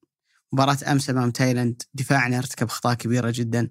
هدفين لهم كانت سهلة جدا. كان خط دفاعنا ينضرب بالعرضيات بكل سهولة بس سنتيمترات بسيطة في موضوع التسلل هي اللي أنقذتنا من الأهداف تحتسب المسباص اللي أنت كنت تسويها في الأمام. تنقطع منك الكرة في مناطق خطرة مع منتخب عنده كانجلي وعنده سون وعنده العناصر الخطيرة هذه. راح راح يقدر إنه يضرك لكن بالمقابل إحنا طوال ثلاث مباريات في دور المجموعات كنا نلعب ضد منتخبات تسلمك الكرة تدافع في مناطقها.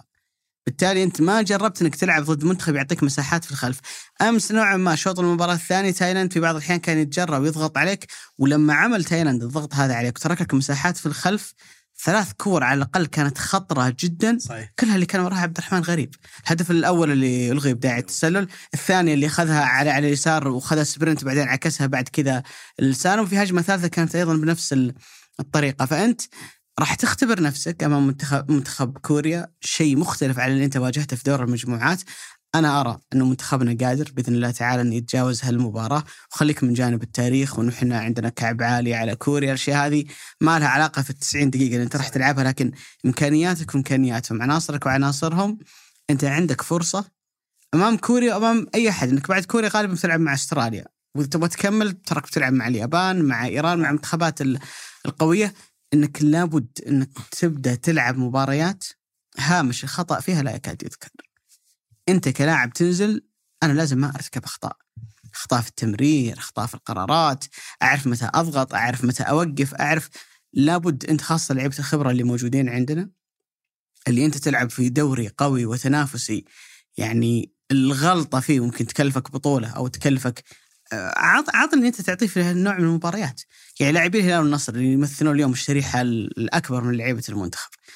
لما لعبوا قبل سنتين في دوري أبطال آسيا علي الاجامي يعرف إن جزء من الثانية اللي تاخذ فيها قرار ترى ممكن يغير آه، مباراة. م- مباراة تكلم عن عن سالم الدوسري أو علي البليهي في الهلال يعرف إن قرار واحد في المباراة ممكن يغيرها سواء لك ولا عليك بالتالي أنت تنتظر من اللعيبة اللي عندهم هذه التجربة وهذه الخبرة ونحطها في المواقف هذه سواء في الدوري أو في دوري أبطال آسيا أو غيرها إحنا ما نقيس على علي الاجامي عشان نستنقص لكن نتكلم عن ناخذ نموذج على نوعية المباريات اللي يمكن لقرار واحد إنه يقلبها صحيح. أنت تحتاج في المرحلة ذي إنك تكون أذكى مليون مرة من لاعب الفريق المنافس أكثر حكمة أكثر آه، هدوء. هدوء وأنت قادر يعني سالم الدوسري تعلم يعني ضربت مثال في علي جانب برضه سالم الدوسري الطرد اللي اللي انطرده في في نهايه دوري ابطال وحتى صحيح. في مباريات كثير. تعلم من هذا الشيء وغير أو تحولت مسيرته بعد التجربة اللي كانت وال وال والله إيه، شوف ما ما ما أزيد على كلامكم شيء. أنا أنا واثق تماما انك المباراة لما تأخذ على شقين الشق الجماعي أنا واثق تماما إن السعودية شكلها الجماعي بيكون أفضل. تكلم على شكلنا بدون كورة شكلنا بالكورة الأفكار المنتخب بيكون أقوى. لكن منتخب كوريا وهذه مشكلة آه، إنك تلعب مع منتخبات خلينا نقول عندها أسامي وعناصر. أنا مؤمن ايمان تام إن تنظيم تايلاند أحسن من تنظيم كوريا كتنظيم كتنظيم فريق. فريق صحيح. تنظيم تايلاند تايلاند وتايلاند أفضل من كوريا. بناء على اللي شفته على الأقل في ملتزمين يعني- يعني الكوريين هم. ترى لعبوا ثلاث مباريات مستقبل ولا هدف. يعني الناس اللي. يستهينون في تايلاند يعني. فعلا. يعني فريق فريق يعني فريق صعب. صعب بلنتي بس فريق فريق صعب. بالمقابل كوريا صعوبتها في فردياتها. يعني مثلا مباراة البحرين أنا شفت مباراة البحرين وكوريا ترى الماي- المباراه ماشيه تعادل لقطة سحرية. من كانجلي دخل شاتها في أقصى الزاوية 2 1 حاول البحرين يهاجم مرتدة طق طق طق جت كانجلي راوغ وسجل الثاني. التحدي الحقيقي بالنسبة لي هو التحدي الحارس. يعني ممكن الثلاث مباريات الماضية ما احتاجنا حراس كثير. مباراة كوريا بتحتاج الحارس لأنه ممكن نلعب أحسن مباراة لنا ولقطة سحرية من كانجلي أقول كان لأن بالنسبة لي أخطر من سون. هو الأخطر. أو سون شوته من أي مكان في الملعب. وأنا أبغاك هذه بس في الشوته يا الحارس ايا كان من الحارس. انك إنك تصدها أو إنك تتعلق فيها. هل بيكون الحارس بهذا الظهور؟ نقول يا رب. لأن ما, ما تم اختبار الحراس نهائيا واخذ مباراه التمييز المنتخب السعودي على المستوى الجماعي في في الدفاع. لكن أيضا في نفس الوقت أنا مؤمن ايمان تام ان بنلقى كثير من الفراغات. ذكر أبو علي إن اللاعبين الخط الخلفي أقل بكثير من اللاعبين الخط الأمامي في كوريا. مرة أقل بكثير ال gap مرة كبير بينهم. هذا لعب في وولفرهامبتون توتنهام باريس سان جيرمان مقابل اللي في وراء أولسان كلهم. يعني لعيبة. عندك مين جاي. إيه لعيبة يعني آه، لعيبة مثلا عندها كم مين جاي يعني لاعب بايرن ميونخ. فبتلقى فراغات خلف الظهير. تلقى فراغات إذا إذا بيدخل سامي في الزيادة العددية في ال... لأن تنظيميا هم كارثيين وذكرت أبو علي إن كلينزمان أصلا مسيرته يعني مسيرته جدا عادية أصلا كم- كمدرب. فهي مباراة عبارة عن لحظات أنت بتجيك فرصة فرصتين تستغلها المباراه تتغير تماما نفس الأمر على منتخب كوريا هم بيجيهم شوتة شوتتين في المباراة هل بيتالق فيها حارسك؟ هل بيتالق الدفاع في إنه يسوي block مثل ما block مثلا كرة الطائرة؟ هل هل هل الفريق قادر إنه في حالة الشك اللي كم دقيقة اللي يدخل فيه أي فريق في العالم إنه يتماسك ويكون صلب؟ هذه التحديات وهذه التساؤلات على شخصيا متفائل مثلك إن السعودية بتقدم مباراه جدا ممتازه ممكن تكون أكثر مباراة اقناع من المباراة الثلاث اللي لعبناها على الرغم انها خصم أقوى لكن نقول يا رب انه يكرمنا بال ترى التقييم. دائما على المباريات الكبيرة يكون العكس والنقيض تماما التقييم على المباريات الصغيرة، المباريات الصغيرة دائما انت تبغى ما تبغى ما تيجي تبغى تبغى تفوز بس إنك تبغى تشوف شيء خارق. بينما المباريات الكبيرة إذا أنت حسيت ان كفتك أقوى من المنافس تقول واو. إيش الأداء الأسطوري. صح إدراك اللحظات أو اللعب على اللحظات هذه جزئية مهمة جدا. وتقريبا في مسألة التزام لعيبة آه، كانجلي أو حتى جايسونج لانهم ما عندهم ذاك الالتزام ترى في الحالة الدفاعية. فأنت متى ما تكون في لحظة أو فرصة أو أو ايا تكن المكان اللي أنت فيه لحظتها ما في ذا الالتزام استغل هذا النوع من الفرص. أنا أتوقع أن التحدي الأكبر كيف توقف كانجلي؟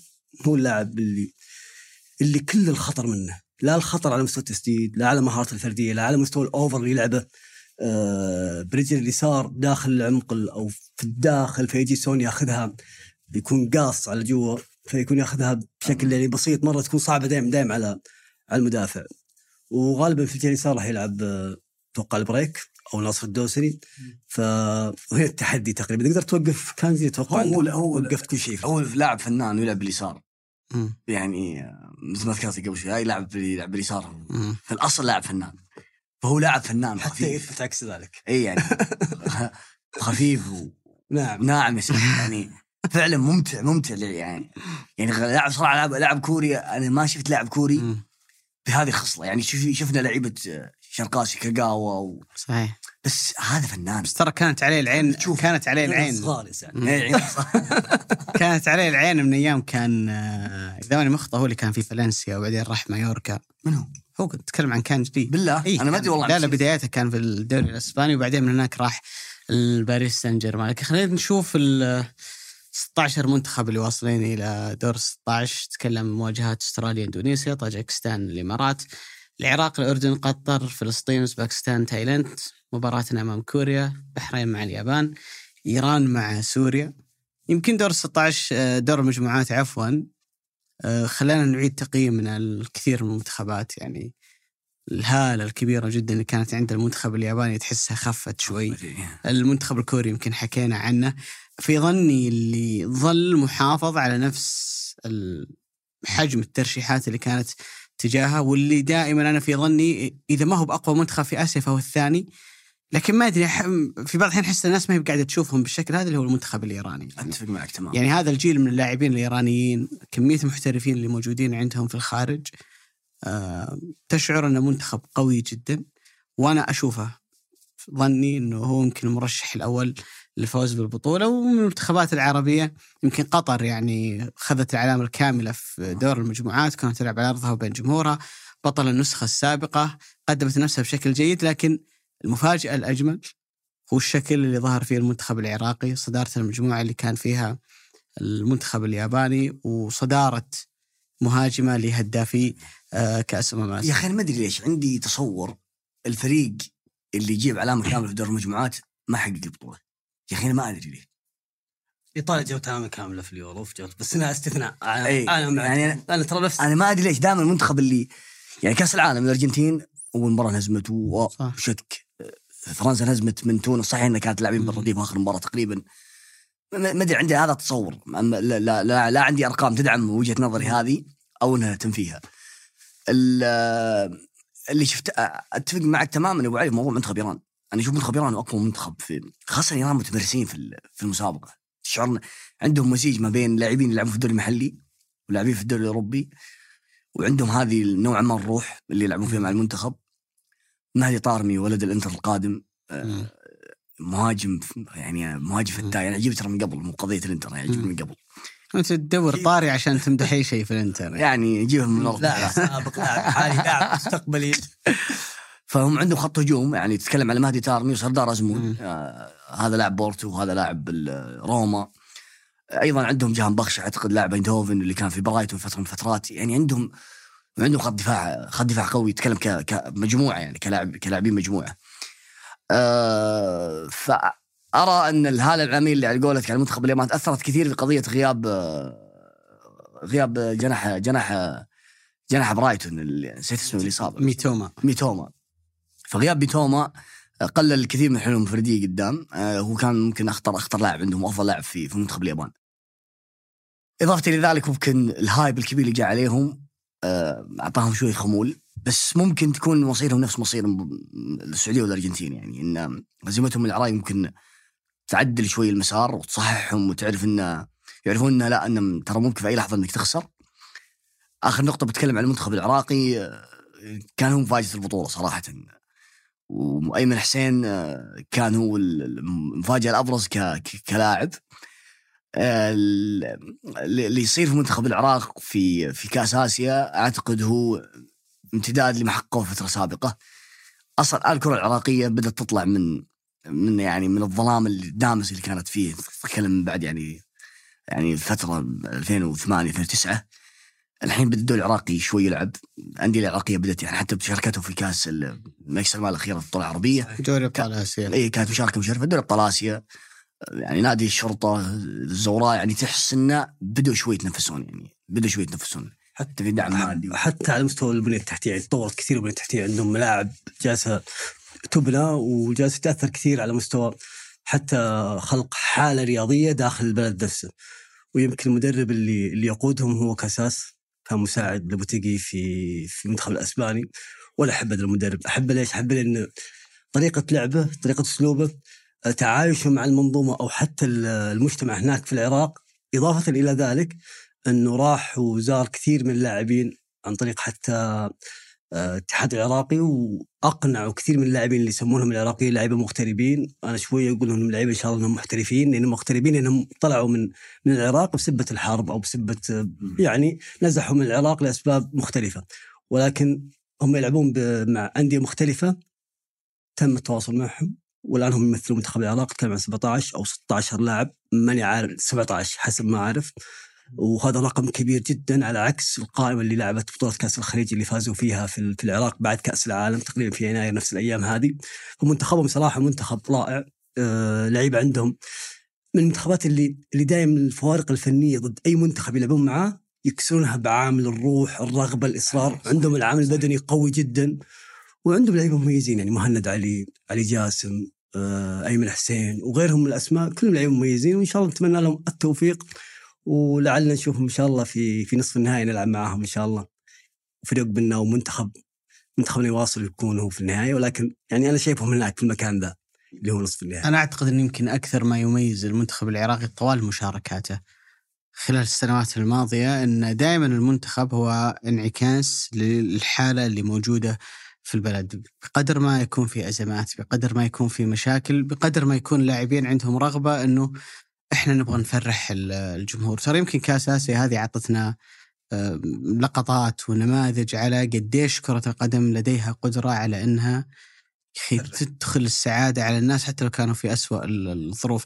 يعني مشهد المراسل العراقي اللي لما عمل اللقاء مع مهاجمهم بعد ما سجل هدفين أمام العراق أول ما عمل مقابلة حب على رأسه. يعني إنه هذا شعورنا كلنا شعور أنت فرحتنا كلنا أنت دخلت السرور والبهجة على كل بيت موجود في العراق.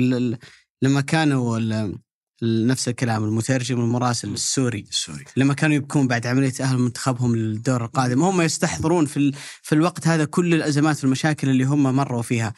ف المنتخب العراقي هو النموذج الأبرز على كثير من البلدان العربية اللي الظروف اليوم ما هي مثالية والمنتخب هو الحاجة اللي بتفرح الناس حتى في أسوأ يوم. إيه، كرة القدم أبو علي يعني تدحض جميع الفروقات جميع المشاكل. أذكر قرات كتاب الباحث أمريكي يتكلم عن كرة القدم في مصر. فهو يذكر مع بعد مقابلته مع عدد كبير من المشجعين طلع بهذه الجملة. قال المواطن المصري يعاني من كثير من الهموم حالته المادية أقل من تحت مو تحت المتوسط تحت يعني ممكن بعضهم تحت خط الفقر مشاكل يومية مشاكل عائلية مشاكل اجتماعية مشاكل مادية مش... كل الأسبوع هذا أجمل 90 دقيقة يحظى فيها مباراة الأهلي المصري. يشوف الأهلي المصري فايز أو منتخب مصري أو منتخب مصر. هذا اللي يجعل شعور كرة القدم شعور دائما مختلف. ولذلك يعني تستغرب بعض الناس الاستثمارات الكبيرة اللي تقدمها لأنها تعطيك شعور بال... صحيح. بالف... بالانتصار هذا. يعني ال sense of victory على ما يسمونه الإنجليز. يعطوك يعطيك شعور بالنصر. يمكن لو أضرب مثل دبلوماسي بس يمكن مو في ال... ال- اي يعني تعطيك هذا الشعور بالنصر تعطيك الشعور الجميل تعطيك ج- شعور الوحدة هذا الشعور ال- ال- ال- الوطنية تجمع الناس على قلب واحد تضع جميع الفروقات أي فروقات كانت تتكلم عن الفروقات طائفية ألوان أي شيء كان. فلذلك كرة القدم تحظى بهذا بهذا بهذا الاهتمام، تحظى بهذا الشعبية، بهذه الجماهيرية، لذلك في فترة الشهر هذه اللي مثلا كأس العالم أو كأس آسيا حتى بيننا كشعوب عربية. نجد مقاطع فيديو آه، جدا جميلة، الناس في الشارع، هذا يغني أغنية ذا وهذا يقول زوجة ذا، وحتى في تنافس شريف. يعني بيننا بين الأشقاء العمانيين. صح. أو ب... لذلك نرجع نقول أن كرة القدم آه، أمر مميز، كرة القدم صحيح. ليست مجرد رياضة تلعب ال 90 دقيقة بل هي أبعد من ذلك. يعني أتذكر هدف أو فوز المنتخب السعودي على على الأرجنتين. تشعر إنه كأنه وحد كل الصوت العربي تجاه السعودية بحكم أنها الواجهة الأولى للإسلام والمسلمين بحكم أنها آه، تملك الحرمين الشريفين. فأعطت كذا بعد إنه لا زالت مركزية السعودية من ناحية تأثيرها العربي الإسلامي على على العرب كل العرب لا زال قوي ويحظى باحترام الكل بعيد عن اللي قاعد يصير أحيانا تشوفه في السوشيال ميديا من من المهاترات. قلت كلام مهم عن الباحث ال- أو الكتاب ال- الأمريكي. أتذكر قريت البروفيسور إذا ما خاب ظني إنه إنجليزي في صحيفة ذا جارديان كان يقول انه سابقا كانت الناس تنظر للشخص اللي قدامها أنت إيش دينك؟ أنت بروتستانت ولا كاثوليك؟ أنت مسلم ولا يهودي؟ فمن هنا تبدا تتعامل معك، نفس الكلام بعد ذلك إيش قبيلتك؟ أنت من القبيلة الفلانية ولا مق... يعني وأنا هنا أترابط معك أكون أقرب لك أو أبعد لك، الآن ما يقول لك لا وش دينك ولا وش قبيلتك؟ يقول لك وش تشجع بكذا الآن ليش أحبك أبو ولد؟ عشان الم- الميول المشتركة هو, هو فعليا أنت تفكر في الأمر تقول تخيل لو إن اليوم ما في كرة قدم. وش اللي ممكن يوحد الناس خلف راية البلد؟ يعني الله يبعد عنا الشر باستثناء الحروب والأزمات الكبيرة جدا. وش اللي ممكن يوحدهم غير الكورة؟ غير مشاركة المنتخب الوطني. يعني آه، أمس معنا الزميل مساعد الصقعبي كان مسوي لقاء مع امرأة ستينية جاية من القصيم على كرسي متحرك عشان تشوف آه، مباراة المنتخب. أمس أخوي مرسل لي مقطع العمي رجل عمره يمكن حوالي 80 سنة. يمكن معلوماته عن الكورة بسيطة جدا ومتكي وقاعد يتفرج المباراة المنتخب. تحس أن مشاركة المنتخب هي الحدث اللي يعنيك سواء أنت رياضي ما أنت رياضي. والله تعرف الكورة يلعبها 11 ضد 11 ولا 10 ضد 10 أنت بالنسبة لك في نهاية الأمر ما في مكان بينحط فيه اسم البلد في تنافس في الملعب في الميدان زي إن المنتخب يروح يشارك في بطولة. ولذلك انتصار المنتخب بالنسبة تكلم لنا أو لأي بلد هو حدث كبير جدا. يا رب نتمنى إن شاء الله إنه اللاعبين دائما يصلهم هذا الشعور إنه الأمال عليهم كبيرة والتطلعات عليهم كبيرة. وإنه هم عارفين وجربوا لما فازوا على الأرجنتين قديش الشعور راح يكون عظيم والفرحة راح تكون عظيمة. يعني في البرازيل فترة من فترات بنوا بنوا ملاعب كرة قدم أكثر من بنائهم المدارس والمستشفيات. لأن مؤمنين إن الانتصار الرياضي ترى أهم بكثير حتى من الانتصار العسكري. يعني تنتصر في حرب ولا تنتصر رياضي تجيب كأس عالم لا تجيب كأس عالم ترى هو أهم عندنا. وله بعد يعني على مستوى الناس نفسها ونخليها على صف واحد وشفنا هذا الشيء تقريبا تجربة العراق في 2007 صحيح انها كانت قاسية علينا إحنا لأن خسرنا ولكن كانت يعني حدث استثنائي في ذاك الوقت. أنا عندي سؤال أخير لابو ورد بما أنه ما راح يكون معنا الحلقة الجاية. لو غادر المنتخب السعودي يعني الله لا يقدر أمام كوريا كيف يمكن توصيف هذه المشاركة؟ ما بأي شكل من الأشكال قل والله لعبنا زين ما لعبنا زين خسرنا بلنتيات خسرنا أقل أقل أقل من المأمول بكثير والله يعني آه دور 16 لا أقل من المأمول بكثير. صح إنك طلعت ضد منتخب قوي ممكن تكون آه، غير محظوظ بالطريق اللي سلكته ولكن ايا يكن بتكون صراحة مخيب جدا للأمال. آه، أنا ما أرى مثل ما الناس تقول إن المنتخب مطالب إنه يجيب البطولة. يمكن أشوف إن نصف النهائي كذا بيض الله وجيههم أبعد من كذا شيء ممتاز. لكن من دور 16 أزعم إن إن كانت مشاركة بأقل أقل أقل من المأمول بكثير. أه أرجع أقول أه ليش أقل من المامول يعني مبنية بالنتيجة يعني 2011 طلعنا مجموعات 2015 مجموعات 2019 قطر دور 16 هل هي مرتبطة إنه خروجنا لما نطلع مبكر ولا تكمل في البطولة؟ لا, لا مقصدي إنك أنت طيب أنا طالع من دور 16 حتى حتى تجارب صعبة إنك كسبتها. أنت حت انت طيب أنت بتشارك بطولة رسمية. يعني بترجع موضوع تصفيات بتر... انت, انت البطولات هذه هي اللي هي اللي, تكسبك حضور شخصيه أنت كل ما وصلت أبعد كل ما لعيبه تكتسبوا تكتسبوا هذا الشعور. أنت مو منطق إنك يعني أنت قاعد تطلع من دور 16 يعني كل المنتخبات القوية اللي قاعد تلعب ضدها في ال knockout stages هذه في الخروج المغلوب أنت قاعد تخسرها. ضد اليابان المشاركه الأخيرة خسرت. أتكلم عن كوريا أتكلم على أتكلم على في دور المجموعات سابقا. هذا الشيء يسحب يسلب منك شخصية السعودية اللي تعودنا عليها اللي هي الانتصارات في المحافل الكبيرة. اي المحافل الكبيرة. هذا بالنسبة لي قضية قضيه إني فزت ولا خسرت في البطولة. قضية بالنسبة لي إنك راح تستمر مشكلة عندك إنك تلعب ضد المنتخبات القوية وأنت بهذه الروح الانهزاميه حتى لو كنت كويس وما كنت محظوظ أرى ان أن الفوز جدا مهم. وأرجع المحور الرئيسي يعني. أرجع أقول أرجع أقول قضية المدرب الوطني للمنتخبات. قضيه مدرب الوطني للمنتخبات انما السعودية في نجاحات كثير حققناها بسبب المدرب الوطني كنا الناس تذكر اسم ناصر الجوهر كجزء من السخرية. لكن لا الحقيقة إن ناصر الجوهر حقق أشياء كويسة. تخيل مع خيزه يعني ارجع أرجع أقول من جديد يجب إعادة التفكير في من يدرب المنتخبات الوطنية. يجب آه الناس كثير يعني تقول لي من موجود أو من فيه. القضية من أنت دعمت من أنت أعطيت فرص له. هل أنت أعطيت فرص؟ اسمع أبو ورد التجارب أبو ورد. التجارب اللي يملكها المدرب الاجنبي لما يجيك بالخبرات بفريق العمل بال بحتى التقنيات اللي هو يجيبها معه. وماذا وما عملنا عن تجارب اللي. وماذا صنع؟ طيب؟ علمني الآن شيء تم تحقيقه المنتخب السعودي. الفترة الأخيرة آخر عشر سنوات كل مدربين المنتخب الوطني الأول كلهم أجانب. أنت إيش حققت؟ تعال من 2010 كوزمين. كوزمين. 2014 آه أنت ما شاركت في آه، كاس كاس عالم ريكارد. بدأ الموضوع مع ريكارد. آه، ريكارد. ثم ثم مارفيك فعلا كان أنا بالنسبة لي عملية تحول كبيرة. ثم جبت بيتزي وطلعت من كاس ال- كاس العالم دور المجموعات ثم طلعت من كاس آسيا في في دور ال- دور 16 ثم رجعت وجبت آه، هيرفي رينارد أوكي. شفت شفت, شفت إذا ما فوزك مدرب أجنبي؟ ما راح يفوزك مدرب سعودي. مع كامل الحب.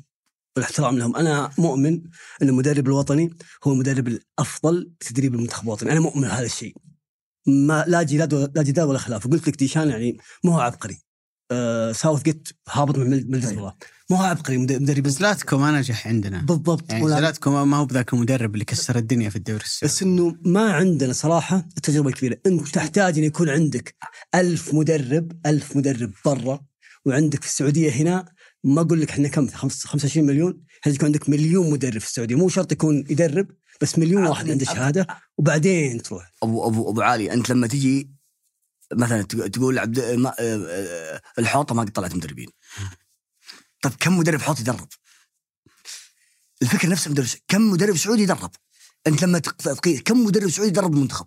ما في يعني صعب انك صعب إنك إنك حتى تقيس التجربة يعني خ- خلينا منتخبات منتخبات سنيه خلينا ناخذ منتخبات سنيه ك كستدي كيس نشوف خالد العطوي سوى منتخب منتخب الشباب. منتخب الشباب اللي لعب اللي المنتخب كوري هذا نص الحين. هذا كان قليل ترى لعب ضد السعودية في صحيح. في نهائي كأس آسيا. اللي وقتها ترك العمار. أنا معلومة خذيتها من ماجد الشيباني بالمناسبة. أن ترك العمار خذ أفضل لاعب آسيوي بالمكان كان قلي موجود في الملعب. يعني ما أخذ أفضل لاعب عليه.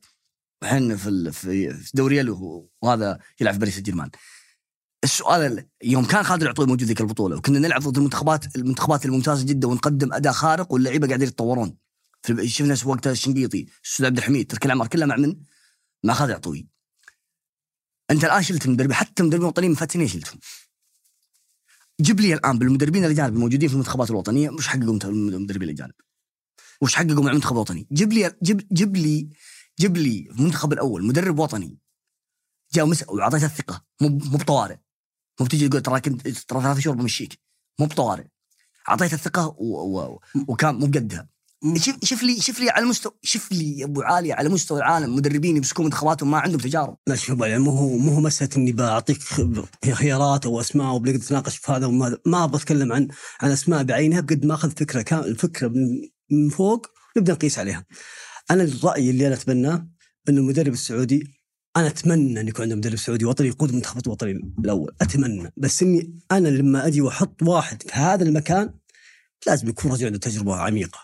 أوكي ممكن ما أقدر أنا آخذ التجربة هذه في أوروبا، أنا ما أقدر أدرب في أوروبا، ولكن المفروض إني أخوض هذه التجربة عندنا في الدوري، يعني الآن مع هل مدرب زي جيرارد زي مدرب آه، خالد العطوي في الاتفاق جيرارد في الاتفاق ولا خالد العطوي في الاتفاق؟ من اللي قادر يخلق لي نظام و system ياسس أساس كامل؟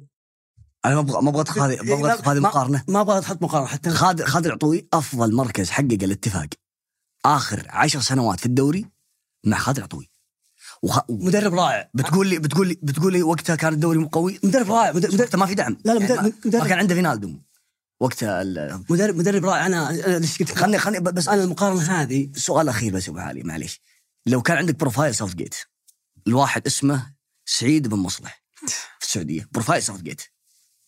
هل أنت تعطيه ثقة؟ profile ساوث جيت. مسك فريق آه إيه؟ آه ال- الخويلدية وهبط به وكل تجاربه مساعد مدرب. آه مدرب آه مدرب. ابو ورد اسمح لي. أنا وأنت قاعد تتكلم يمكن شفتني لاهي بالجوال. جاء في بالي ديلا فوينتي اللي هو مدرب منتخب إسبانيا حاليا. وش CV الرجال؟ تكلم عن فريق الشباب في إشبيليا فريق أقل من 16 سنة في بلباو. فريق B الرديف في أتلتيك بلباو ودرب ديبورتيفو ألافيس 11 مباراة. ال CV ولا حاجة. ولا حاجة. كارثي. ثم تكلم درب إسبانيا تحت 19 سنة، إسبانيا تحت 21 سنة، ثم رقاه درب المنتخب الأولمبي ثم عطوه منتخب أول. فعليا CV ما أمسك خلينا نقول فريق ينافس على الهبوط في الدوري السعودي. المشكلة بس أعطوه ثقة وقبله ترى حتى لوبيتيجي، لوبيتيجي ترى كان فئات سنية مع منتخب إسبانيا. وراح درب في بورتو في ال- البرتغال وجو مسكوه منتخب إسبانيا. في ذيك الوقت لأن عاد صارت أزمته اللي صارت مع ريال مدريد. ففي شواهد عالمية لبلدان يقول لك أنا ما عندي اسم مغري أنا كمادة أنا ما أقدر ما ما أقدر أتحمل راتب جوارديولا. ما أقدر أتحمل راتب آه، مثلا آه، روبرتو مارتينيز اللي هو الآن يدرب بلجيكا والآن يدرب البرتغال مع إنه إسباني. ما أقدر أتحمل رواتب الجماعة ذولا بس ما راح أجيب مدرب أجنبي. بجيب مدرب حتى لو أنا أطلعه. يعني في وجهة نظري يقول لك إن ال- المنتخب ما هو بدور يصنع مدرب. مدرب يأتي من الأندية. بس في بعض الأحيان وفي نماذج عديدة على ذلك أنت تحاول إنك تبحث عن خيار ممكن يمشي مع الأفكار اللي اللي موجودة عندك. فأنا أتفق مع أبو ورد في النقطة إن في مدربين نتكلم اليوم عن إسبانيا وإنجلترا. منتخبين بهذا الحجم بأمانة ال CV الجماعة اللي ماسكينهم والله هذا ديلا فونتي ما يا رجل اقصاه في الدوري الأسباني يمكن يدرب آه، هو الفكرة والله حتى جيرونا كثير. الفكرة الفكرة يا أبو علي ما هي ما هي الفكرة انه إنه مو هو اسم المدرب وقيمته، الفكرة إنه هل هذا المدرب قاعد عنده الخبرة والتجربة الكبيرة في مسألة يعني وش الخبرات اللي عند ذولا يعني أنا بع... عاليه التجربة اللي هو يعرف أقلها يعرف وش يستخدم من تقنيات في تقييم النادي، يعرف ال team اللي عندك ليش تعتقد انهم جاهلين؟ يعني ليش تعتقد أبو علي إنهم جاهلين؟ اداره مشاريع هي هو مو هو مدرب يجي يدرب تكتيك حط ذا حط ذا حط لا هي إدارة مشروع وهذا project. manager هذا إدارة مشروع مم. هو مدير مشروع هو عارف كل الخصائص اللي ممكن استخدمها اللي قادر تخلي منتخب وطني قوي أنا هنا مشكلتي كيف أقدر أخلق هذا الشيء ترى أقدر أخلقه بحاجة واحدة إني أخلي في كل نادي مدرب وطني يتدرب واحد تحت خصوص واحد مع مع لا إله إلا الله من مدرب النصر شو اسمه نسيت. بعد كاسترو كاسترو واحد يعني ادخل في واحد مع يسلي الألماني أبدأ واحد مع جيرارد أبدأ أفهم خلي من يشير- الداخل كيف طيب، يشتغلون خلي يشير بس هنا مانشيني كم له سنه يدرب؟ كثير من 97 من 97 نتكلم لنا حوالي 30 سنة. هل في بداية مانشيني كمدرب كان في محلل أداء؟ كان في ثورة ال data والبيانات لا هذه؟ تطور الموضوع. هل في بداية مانشيني كانوا يركبون الأجهزة ذي حقت نفس م- من اللي يسوي الشغل ذا المانشيني؟ تطور الموضوع. مساعدين. مم. عندك مساعد محلل اداء هو اللي يغطي لك جانب ال data وشلون تدرس الفريق المنافس. وعندك ناس متخصصة في الجانب البدني تقدر تطورك في ذا الجانب. وش المانع إني أجيب مدرب سعودي؟ ومسكه مدرب منتخب. واحط مع مساعدين سواء محليين مد- يعني مدربين سعوديين شباب أطورهم في هالجانب في أحدث التقنيات في الجانب البدني أحدث التقنيات والأشياء اللي, اللي وصل لها واللي- خل- ليه؟ system أتكلم أنا يعني project manager بناء system هذا الشيء ما يقدرون خلنا بنتكلم على تجربة خالد العطوي في الاتفاق كل طاقم سعوديين المحلل محلل الأداء آه، أعتقد سامر التميمي. هو محلل الأداء اللي. كان معاه في المنتخب اللي كان معه في المنتخب المدرب سعودي المساعد سعودي. وقتها كم حقق اتفاق المركز السادس المركز الخ... المركز المركز الخامس نفس القادر التعاون بس في مواجهات مباشرة. وراح التعاون آسيا. وكم مدرب وطني كان تحته في جدول الترتيب؟ أنا أعتقد ذاك الموسم أنا ما أدري يمكن النصر كان ما أدري النصر أعلى منه وأقل- والله إني ناسي بس أعتقد في فريق كبير كان تحته. وكل هذا وك... وكل اللي تحته مدربين اجانب كان المدرب السعودي الوحيد. فهل يعني إن خالد العطوي شغله كان غير منظم مقارنة في المدربين الأجانب اللي كانوا يجون أكيد إنهم جو خبرات كبيرة اللي المدرب الأجانب أو هل انك تقول إن كان العناصر اللي كانت موجودة عند خالد العطوي هي عناصر أفضل من المدربين اللي تحت؟ بالنسبة لي حتما لا. لما نجي لما ناخذ خالد العطوي كأرقام بما فيها أرقام جيرارد خالد العطوي أعلى وكان أفضل لاعب عند خالد العطوي هو دياكاتي ما أدري شو اسمه ذاك المحور. ترى ما يهمني الأرقام أبو علي ابو ما أكلمك عن ارقام أنا ك... ك... حتى الأداء يعني أنا كنت أتابع والله اني كنت أتابع الإتفاق. ما يهم أبو ورد أنا الفكرة مو إنه أداء كويس ولا حق أرقام كويسة. هذه ما هي ابدا أنا أنا أتبنى أي مدرب وطني يروح يدرس. بس إنه مهم جدا إنه يكون في مدرب يقدر يسوي منظومة متكاملة بعدها ياخذ المنتخب والفريق لمرحله اعلى. هنا متى تجي هذه؟ هذه ترى مو مو ذنب خالد عطوي ولا الشهري ولا غيره انه إنه ما ما أقدر أنا أوصل هذا ال level. لأن ما في مدرب وطني وصل لمرحلة ثم جاء بعده اللي كمل كمل كمل. بالبناء التراكمي لين وصلنا مرحلة إنه فعلا هذا المدرب عاليه يقدر يوصل خالد العطوي كان مرك... خالد العطوي أنا أنا مع الاتفاق مركز مركز خامس آه، رابع مكرر. من بعد من بعد ما فرصة. أنت تتكلم عن مدرب مدرب ما فشل مو ما مسك فريق هبط. عندنا مدربين يمسكون فرق تهبط يرجع يلقى له فرصة. خالد العطوي ما, ما جته فرصة لا لا عن طريق منتخبات الأندية لا اتحاد قا جالس يدعم توظيف المدربين الوطنيين سواء حتى في الأندية عن طريق آه، بعض السياسات والإجراءات ولا أن قاعد حتى تعطيهم أقل شيء اللي هو منتخبات وطنيه أبو ورد في نقطة من تكلمت عن الاتحاد وعن إعطاء الفرص. يمكن الناس ما تعرف إنك أنت آه، تصحح لي المسمى. أنت كنت شغال كنت شغال مع لوفسكو. ما أذكر إيه. كنت شغال مع لوفسكو اللي هو المدير الفني الاتحاد السعودي لكرة القدم. كنت النائب؟ لا لا ما كنت نائب لا كنت معه بس كنت كنت شغال معاه. فأنت كنت قريب يعني من طبعا هو يعتبر المدير الفني هو الشخص اللي يرسم الاستراتيجيات والخطط. فنية وممكن حتى يعطي توصيات. الموضوع هذا اللي إحنا نتناقش فيه اللي هو موضوع المدرب الوطني أو غيره يمكن هو يعطي رأي إنه يقول لا روحوا مع مدرب وطني روحوا مع مدرب أجنبي. فأنت كنت قريب. وين وين المشكلة صايرة؟ إنه ما في ثقة. يعني انت أنت ترى قلت قلت نقطة مهمة جدا أبو ورد إنه في مدربين طبعا إحنا استطردنا في النقطة ذي إي طولنا لأنه المحور جميل جدا وإن كانت المرحله مرحلة مانشيني. وأنا شخصيا عندي ثقة كبيرة جدا في مانشيني بس خلينا خلينا نقول سيره سيره سيرة وانفتحت لكن أنت قلت نقطة مهمة جدا في مدربين. أنا ما ودي والله أذكر أسماء. يعني بعضهم هبط فريقين ورجع يدرب ذا السنة في في الدوري. بعض يعني بعض ما تدري يا أخي وش نجاحاتك. الموسم الماضي أنت مسكت فريق والفريق هذا نهاية الموسم هبط. السنة دي أرجع أشوفك في فريق ثاني قاعد تدرب يعني. أتكلم تحديدا مارتن سيفيلا. الموسم الماضي أنت هبطت مع العدالة. السنة دي لما ساءت النتائج في الأخدود رجعوك مرة ثانية. يوسف المناعي. أنا شوف أنا ما كنت ما كنت أقول أسماء بس مع مع الحماس يمكن طرى في بالي كم اسم. يوسف المناعي هبط مع القادسية. خذ فرصة في العدالة. ما نجح مع العدالة رجع خذ فرصة مرة ثانية في أبها. مستحيل تقنعني إن الجماعة ذولا مع احترامي وتقديري لهم عندهم شيء ما هو موجود عند عيالنا. عندهم شيء ما هو موجود عند المدربين الوطنيين. في نهاية الأمر ترى ما هي بتخصيب يورانيوم. كرة قدم في نهاية الأمر يعني. أبو علي أي إنسان في الدنيا أي إنسان في الدنيا بيبدأ مسيرته المهنية بغض النظر مدرب أو إعلامي أو إمام مسجد بغض النظر عن المهنة اللي يؤديها الصلاه قربت أي عشان كذا جاء طاري امام المسجد إذا أنت ما إذا أنت ما اعطيته الثقة وحسسته بالثقة لا تطلب منه انه يبدع. أنت اذا ما أعطيته مساحة انه يخطئ أنت لما تجي الواحد لما تتخيل تخيل أنت ناديتني أبوي كتبت لك ترى هامش الخطأ عندك صفر. تخطي 1% بطقك. أكيد. أني بكون أنا مقيد في في حدود ضيقة جدا عشان أنا ما يكون عندي هامش خطأ. صح. أنت حالي شوف لي شوف لي تجارب كل المنتخبات شوف لي تجارب أي دولة في العالم. استثمار وين يكون فيه؟ استثمار في المدربين. وتعال لي شوف لي يا طويل العمر السلامة ال- التجارب اللي سوت التجربة اللي سوتها إسبانيا. أول ما استثمرت استثمرت إيش؟ استثمرت في المدربين ترى كبر اللاعبين فحطوا برامج تدريب في الجامعات وفي الاتحاد وصاروا الت- الشهادات حقت الجامعة في إسبانيا فقط. الشهادات اللي في الجامعة تعادل الشهادة اللي في ال- الاتحاد الاتحاد الإسباني. فالاتحاد الإسباني يعم- يعادل لك إياها فتشتغل في أوروبا. ليش؟ لانهم قاعدين يدعمون التدريب. فيكون عندهم عندهم ناس تتعلم تدريب وتطبق وتكون عندها فرص للتدريب. انت مثلا النمسا النمسا عندها الد- الدوري النمساوي أو أعتقد الدوري الالماني الدرجة الثانية لازم يكون مدرب الماني. انت الآن طب عطني الدرجه الدرجة ما أبغى ممتاز.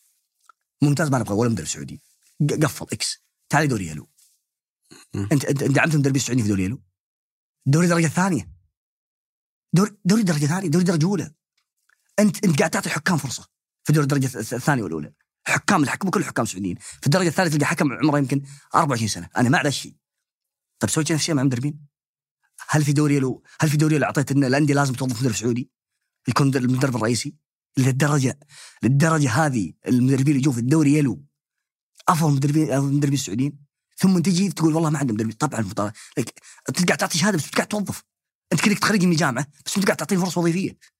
بس كأنك تخرجني إعلامي ثم أقول أنا والله أبغى أتوظف. والله القنوات ما تبغاك. بتجيب لي واحد من CNN والجزيره و beIN Sport. و... طيب, طيب ليه ليه تدرسني إعلام؟ أنت ليه ليه, ليه, ليه تعطيني شهادة وتخليني أتعب طول ذا؟ وآخذ لي Pro وآخذ لي A ثم في أنت قاعد تعطيني فرصة. والقهر إنه يوم جل خالد العطوي فرصة أكثر من من هاجم إعلامنا. كانت سهام الإعلام موجهة له بالمقابل. إعلام إنجلترا. يقف في صف لامبارد وجيرارد وكان جيرارد بيهبط استون فيلا راحت جاك يوناي إمري مسكهم وخلاهم يتأهلون للبطولة الأوروبية والسنة هذه ينافسون على الدوري. ترى ما نفس العناصر بس كانت ال- ال- الإعلام الإنجليزي كان يدعم المدرب لأنه هو داري ان هذه مهمة إنه يدعم المدرب الانجليزي بالمقابل كانوا يهاجمون مدربين مورينيو وكونتي كانوا في الاعلام يجلدونهم جلد. لكن تيجي إعلامك فجأة كذا صار خالد العطوي هو spotlight اللي على خلاص تركوا الهلال والنصر. ديك كنت تدخل تفتح برنامج؟ انهزم الاتفاق. يا حبيبي انت كنت تتكلمون عن الهلال والنصر والاتحاد والاهلي هذه الأندية الجماهيرية. فجاه وكانوا يع- يعني ال- وال وال والأدهى والأمر انه كانوا ينقلون ال- الشخ الشيء السلبي في, في الاتفاق. أو كل واحد عنده جانب سلبي. يعني الهلال متصدر الحين أقدر أطلع فيه عيوب. النصر أقدر أطلع فيه عيوب. لكن إنك عشان تكون موضوعي في الطرح وغير منحاز إنك تذكر هذا وهذا وخلي المتلقي هو اللي يختار. للأسف للأسف للأسف اللي صار في فترة خالد العطوي مع الاتفاق.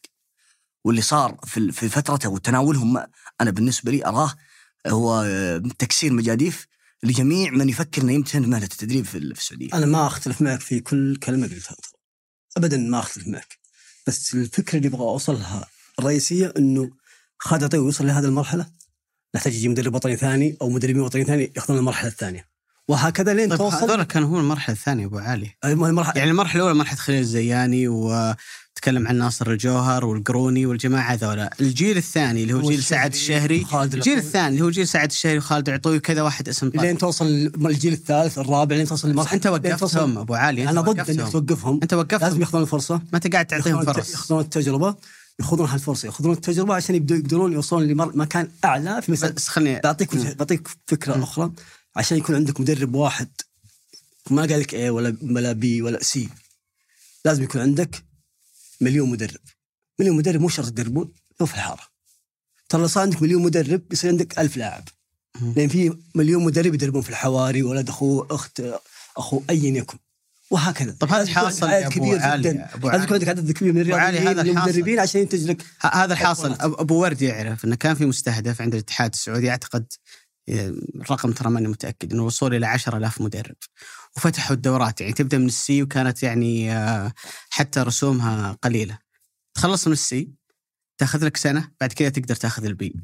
خلص من ال B من الاشتراطات إنك لازم تكون شغال في نادي لمدة سنة وتجيب مشهد من ناديك اللي أنت شغال فيه عشان تقدم على ال A تأخذ ال A تنتظر دورك لين مفاضلة لين ما تأخذ ال pro. ال pro تقعد فيها سنة كاملة. سنة كاملة تأخذها. وفيها تقدم فيها فيها presentation وفيها تجربة معايشة. معايشة محلية مع نادي محلي. وتجربه معايشة مع نادي آه، يعني أجنبي سواء في دول الخليج أو غيرها. حرفيا الدورات اللي يعطيك إياها الاتحاد السعودي من أجل إنك تصل إنك تكون مدرب pro تحكك حك حرفيا. أنا من الناس اللي أخذت ال C واخذت ال B. المحاضرين اللي كانوا موجودين معنا. في بعض الزملاء كانوا جايين من دول عربية لأنه ما يتم معادله شهاداتهم اللي يأخذونها من الاتحاد الأفريقي وغيره يقول لك الدورات برا السعودية سواليف. دورات برا السعودية الحصول عليها سهل جدا. هنا المعيار مرتفع جدا. فلما أنا أدخل المدرب في في الخط هذا خليه يأخذ C ثم B ثم A ثم pro والمسيره ذي كلها ثم إذا خلص نفس النقطة اللي قال عنها أبو ورد ما في وظائف. أقول أقول لك معلومة تضحك. أقسم بالله إني أعرف مدرب سعودي مع pro. مساعد مدرب أجنبي مع A. يا ساتر. من آه، دول دول أفريقيا. يعني هو يعني هو اللي مع pro. okay أنا مؤمن التدريب مو بالشهادات خلنا من ما أبغى أدخل في هذا النطاق. فوق ما أنه مدرب سيء فوق ما أنه أصلا مدرب سيء المساعد المساعد سعودي مع pro مم. طيب انت طيب انت ليش ليش ليش ما تبي تعطي طب هو هو ليش مساعد أبو ورد؟ سعود طب هو ليش مساعد؟ لأنك عاوز- أنت عاوز ألزمتهم اي لا لأنك أنت ألزمت الأندية إن لازم واحد من مساعديك كل مساعد المدرب يكون سعودي صدق. فصارت الأندية تميل طبعا هو المساعد الاشتراط إنه يكون A ما يكون pro إذا ماني مخطئ فصارت بعض الأندية توظف مدرب A آه، pro عفوا لأنهم السوق مليان مدربين pro ما هم لاقين شغل. فيجي يوظفه مساعد مدرب وغالبية المدربين الأجانب ترى يكون معه مساعد من أبناء جلدته ويحاول إنه يركن هذا على جنب و... أصلا ما ياخذون ما يأخذون براي ما يأخذون برأي حتى ممكن ما يداوم حتى. طيب خلينا نقفض الموضوع وأسألكم أنتم اثنين. وش التشكيل الأنسب؟ أو خلينا نقول الاسماء اللي ممكن تشوفها هي أفضل أسماء ممكن نلعب فيها ضد اليابان ضد كوريا لأن الموضوع هذا موضوع المدرب الوطني حسيت إنه خلاص آه بيزعلني أنا. لا أنت متبني وجهة النظر. لا ما تب... هذا اللي زي النقاش ترى إنه كان في واحد اثنين ضد واحد. شوف واحد. أنا أعتقد إنه هو قطعا بيحافظ على الثلاثة مدافعين ما, ما راح يغير في الرسم فغالبا حسان علي البليهي علي لجامي الحارس حيكون الكسار. أنا أميل إلى فكرة إن سالم يلعب في نفس المركز اللي لعب فيه مباراة تايلاند لأنه تحتاج إن جانبك الهجومي أنت لابد على قولتهم يكون عندك مخالب.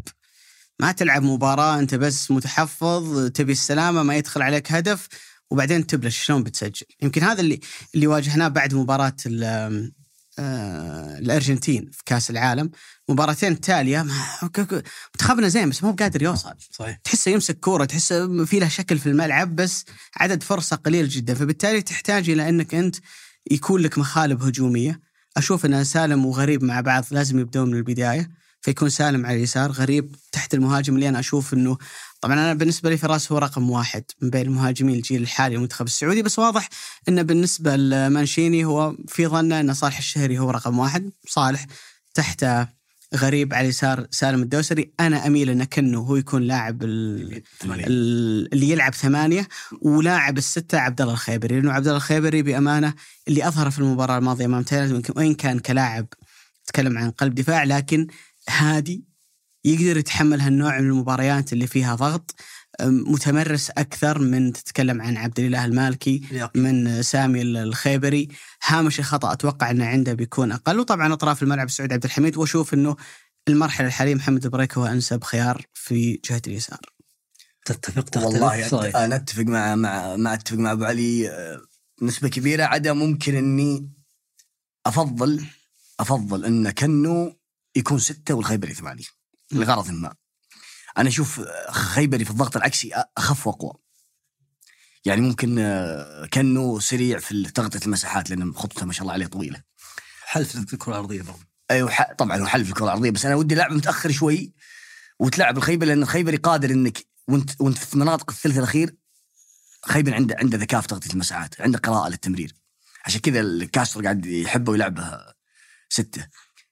بعد ذلك أنا اميل نفس اللي أنت قلته. أنا أشوف حتى إن صالح الشهري يعني المباراة الأولى شوف صالح ما كان شين ترى صراحة يعني المباراه اللي, اللي, اللي, اللي لعبها في استخ- في استخدام الظهره في الفرص اللي خلقها يعني كان سيء الحظ الحارس العمان تألق في في لقطة من اللقطات. آه نفس الأمر حتى في موضوع محمد بريك شوف محمد بريك الآن وصل مرحلة إنه يكون ظهير يسار فعاليته أكثر من ظهير يمين. عنده الذكاء في يدخل يدخل يلعب قطريه والقطرية هذه خطرة مرة ذي لأن أحيانا حتى لو ما لمست من أي لاعب ممكن تروح جول. يعني لأن هي داخلة على الجول لاعب قرارات دائم صح. ذكي ذكي. كيف تشوف فيصل الغامدي؟ من حق الشفاء يعني طبعا. كيف تشوف فيصل الغامدي؟ مشاركته المباريات الماضية مع المنتخب. و- و- فيصل لاعب واعد. الامانه أنا ما كنت معطيه حقه قبل أجي الاتحاد يعني كنت أعتقد إنه جاي overrated على ما يقولون بالإنجليزي يعني ما لكن واثق من نفسه هادي على كورته حتى لو يخطئ ما يهمه. أنا أحب اللاعب اللي زي كذا. اللي إذا أخطأ ما يغير لعبه. ما تحس إنها. مرتبك. إيه يعني مم. يحس بالذعر. لا لا عادي خطيت. يعني سوى خطأ ضد النصر في المباراه اللي ذكرها مثلا. لعب كعب كذا وخذها وبغى تجي هدف رجع من جديد ويلعب. مم. صفقت له. برافو عليك هذا ما يهم أحد. فهو واضح إنه من هذه النوعية. اللي أنا فاجأني مرة مختار علي. واللي صار أكبر مفاجأة لي في البطولة. يعني ما كنت أتوقع نهائيا إنه بيكون بالظهور هذا. شكلك ما تشوف مباريات الفتح ذا الموسم. لا. ورد إي الصراحه لا. إي لأن مع الفتح الفترة اللي هم اضطروا إنه بسبب آه، رحيل فراس البريكان هم يجيبون جانيني. فلما جابوا جانيني ضحوا ببتروس صار عندهم خانة فاضية كذا في النص. يلعب فيها محمد الفهيد أحيانا ولعب فيها مختار وكان رائع صراحة المباريات اللي لعبها مع الفتح هذا أجل ممكن إنه من من مستوى متحسن. من اللعيبه من اللعيبه الوسط اللي يبرزون متأخر دائما لعيبة الوسط اللي اللي يكون regista أقرب للاعب اللي يمشي هذا يبرز متاخرا بعد ما يكسب تجربة يصير عنده بعد عميق في اللعبة وفهم اللعبة. ممكن الفتح إنه لعبه كثير يمكن هذا بعد فرق. أنا ممكن ما ما أختلف معكم كثير في الاسماء بس إني شايف إنه فورمة غريب مهم جدا إنك تحافظ عليها. جدا مهم إنك تحافظ عليها أو تكون تاخذها للمرحلة الثانية لأن اللاعب يعني جالس يعطيك حلول وبعد هجومي خارق بعيد عن كل اللعيبه اللي قدام. وفي نفس الوقت تخاف إنك لو لعبت أساسي تفقد الحل اللي في الدكة الميزة اللي أو الشخص اللي ممكن يعطيك الاد فاليو في الدكة. صح صح صح. ف... فيعطيك بعد لو أنت احتجت تكون انك صح صح فما أتوقع إنه راح يغير كثير في مسألة مباراة آه، قرقستان تحديدا. ممكن المالكي الخيبري يلعب بداله. باقي الأسماء أتوقع نفس العناصر لأن كنت تحتاج برضو لعيبة الثمانية اللي اللي بيكون يسار كنو أو سامي. لعيبة عندهم شوي بدنيا أقوى من يكون عندك سالم ويكون عندك آه، غريب. فشايف هنا كم بعد كذا يودي المدرب إنه ما راح يغير في مسألة العناصر. البراك شايف يسار؟ الخيبري ممكن بدال مالكي. وعدا ذلك نفس المباراة نفس تشكيلة قرقستان صالح الشهري ممكن يلعب عليه في الراس لأن صالح أعتقد إنه من من اللعيبة اللي اللي قادر إنه يسجل هدف من نص فرصة وربع فرصة مو. زي فراس برايس. السؤال حسان المصاب ولا في؟ بيرجع المباراة الجاية حيكون جاهز إيه، الله لأن- تعالى. شو أنت أبو علي يمكن تميل إلى أنه يكون ورقة رابحة عبد الرحمن غريب. أنا أعتقد أنه في المرحلة الحالية المنتخب السعودي مليان خيارات. التوصيف جيد ولا لا موظفين. عطى مهام معينة يسويها. مم. قل له اضغط كذا سوي كذا سوي كذا ينفذ. قليل جدا عندنا اللاعب المبتكر. حاليا في المنتخب أنت ما تنتظر إبداع أو ابتكار إلا من اثنين من سالم ومن عبد الرحمن غريب. وغريب الفترة الأخيرة فورمه فورمته عالية جدا. وكل المباريات اللي قاعد يشارك فيها إذا ما هو بأفضل لاعب فهو ثاني أفضل لاعب في كل مباراة. فبالتالي لما يكون عندي لاعب بهذه الخصائص ومستواه قاعد يعلى في بعض اللاعبين ترى هو نفسه يروح للبطولة يتوقع إنه بيكون 50 50 تبدأ المباريات يلقى الدنيا ماشية معه. تتكلم عن سواء لاعب كبير أو لاعب أقل يعني ما- أقول إن عبد الرحمن غريب هو جاي البطوله وتوقع في بعض اللاعبين كذا تبدأ البطولة. ما ادري إيش تذكر لا لا لا مهاجم مثلا المنتخب العراقي اللي تكلمنا اللي تكلمنا عنه. تشوف كذا تشيك على مسيرته خلال الفترة الأخيرة. ترى ما يقعد في نادي أكثر من فترة بسيطة قاعد يتنقل يعني ما هو في أفضل حالاته. جاء لقى نفسه دور المجموعات خمس أهداف مكسر الدنيا. واضح إن الأمور ماشية معه. لما يكون عندك لاعب زي كذا لابد انه أنت تستغله لابد انه أنت تعتمد عليه. وتراهن عليه وبإذن الله تعالى إنه هو سالم والبقية يكونون قادرين يوصلون منتخبنا للدور ابو علي ما أبو ورد ما قال انه إنه حاب مانشيني في المنتخب السعودي. كذا اراءه كلها. إيه، وجاي آه،. وجاي شوف جاي الرجال تو متعين له شهرين مدري ثلاثة. ويبي مدرب وطني يعني فواضح إنه خاطرة على مانشيني. لا لا بالعكس. مو بزين. أنا أنا أموت في مانشيني. بس تعرف إني تبع إي، بس مستغرب أحب. مانشيني بشكل غير طبيعي. من أكثر المدربين اللي حبيته في الإنتر والله. لا لا لا ترى آه يعني حب المانشيني آه لا يعني بالضرورة إني أنا أقول ان ما حدث مع اللاعبين كان بالضرورة صحيح. يعني مانشيني المدرب أنا أثق فيه تماما. شكل الفريق في الملعب أنا أثق فيه. لكن في نفس الوقت معذرني أنا ما راح أشكك في. في عيالنا. وحنا نحبك يا أبو ورد ولكن إحنا مضطرين إنه نصل إلى الختام. شكرا جزيلا. بالله كم والله كم كنا ساعة ساعتين؟ والله ما ونص يقول ساعتين. والله ما ما ط- ما حديث- حديث ما حديث حديث. طولنا والله. الحديث معك لا يمل الله يرحم لي والديك. ان شكرا. شاء الله دائما. إن شاء الله دائما نلتقي والانتر مبدع يا رب يا رب. نقول يا رب. يعني أول شيء والله شكرا لك أبو علي شكرا لك أبو يمكن ثاني مرة تستضيفوني و... يعني أنا محظوظ والله إني أطلع معكم. إحنا إحنا المحظوظين بنجيبك مرة ثالثة وترى تعمدنا نجيبك في المنتخب السعودي علشان ما تخلق اراء جدليه كذا. لا لا. الدوسري افضل من بابي. اي تهبط عندي يا ولد. ترى يصنع منتخب. ترى تصريح سالم الدوسري ببدا اسحبه إذا ما سهلنا مباراة كوريا الجنوبية. فأنا قاعد احذره يعني من الآن. شكرا لك. الله يعافيك شكرا أبو علي. حياك الله. شكرا لكم وشكرا لمحمد الفوزان في إعداد وإنتاج هذه الحلقة عبد الرحمن عبود في التصوير. وفي الإضاءة إسماعيل شوقي يوسف إبراهيم في التسجيل والهندسة الصوتية عبد العزيز المزي في التحرير مرام ضبيبان وفي التلوين أحمد سالم وفي إدارة الإنتاج عبد المجيد عمر وفي إدارة محتوى التواصل الاجتماعي أحمد غالب. هذا بودكاست مرتدة أحد منتجات شركة ثمانية للنشر والتوزيع. نلتقيكم بإذن الله تعالى بعد مباراة كوريا. ويا رب يا رب نلتقيكم بعد فوز أخضر بإذن الله تعالى.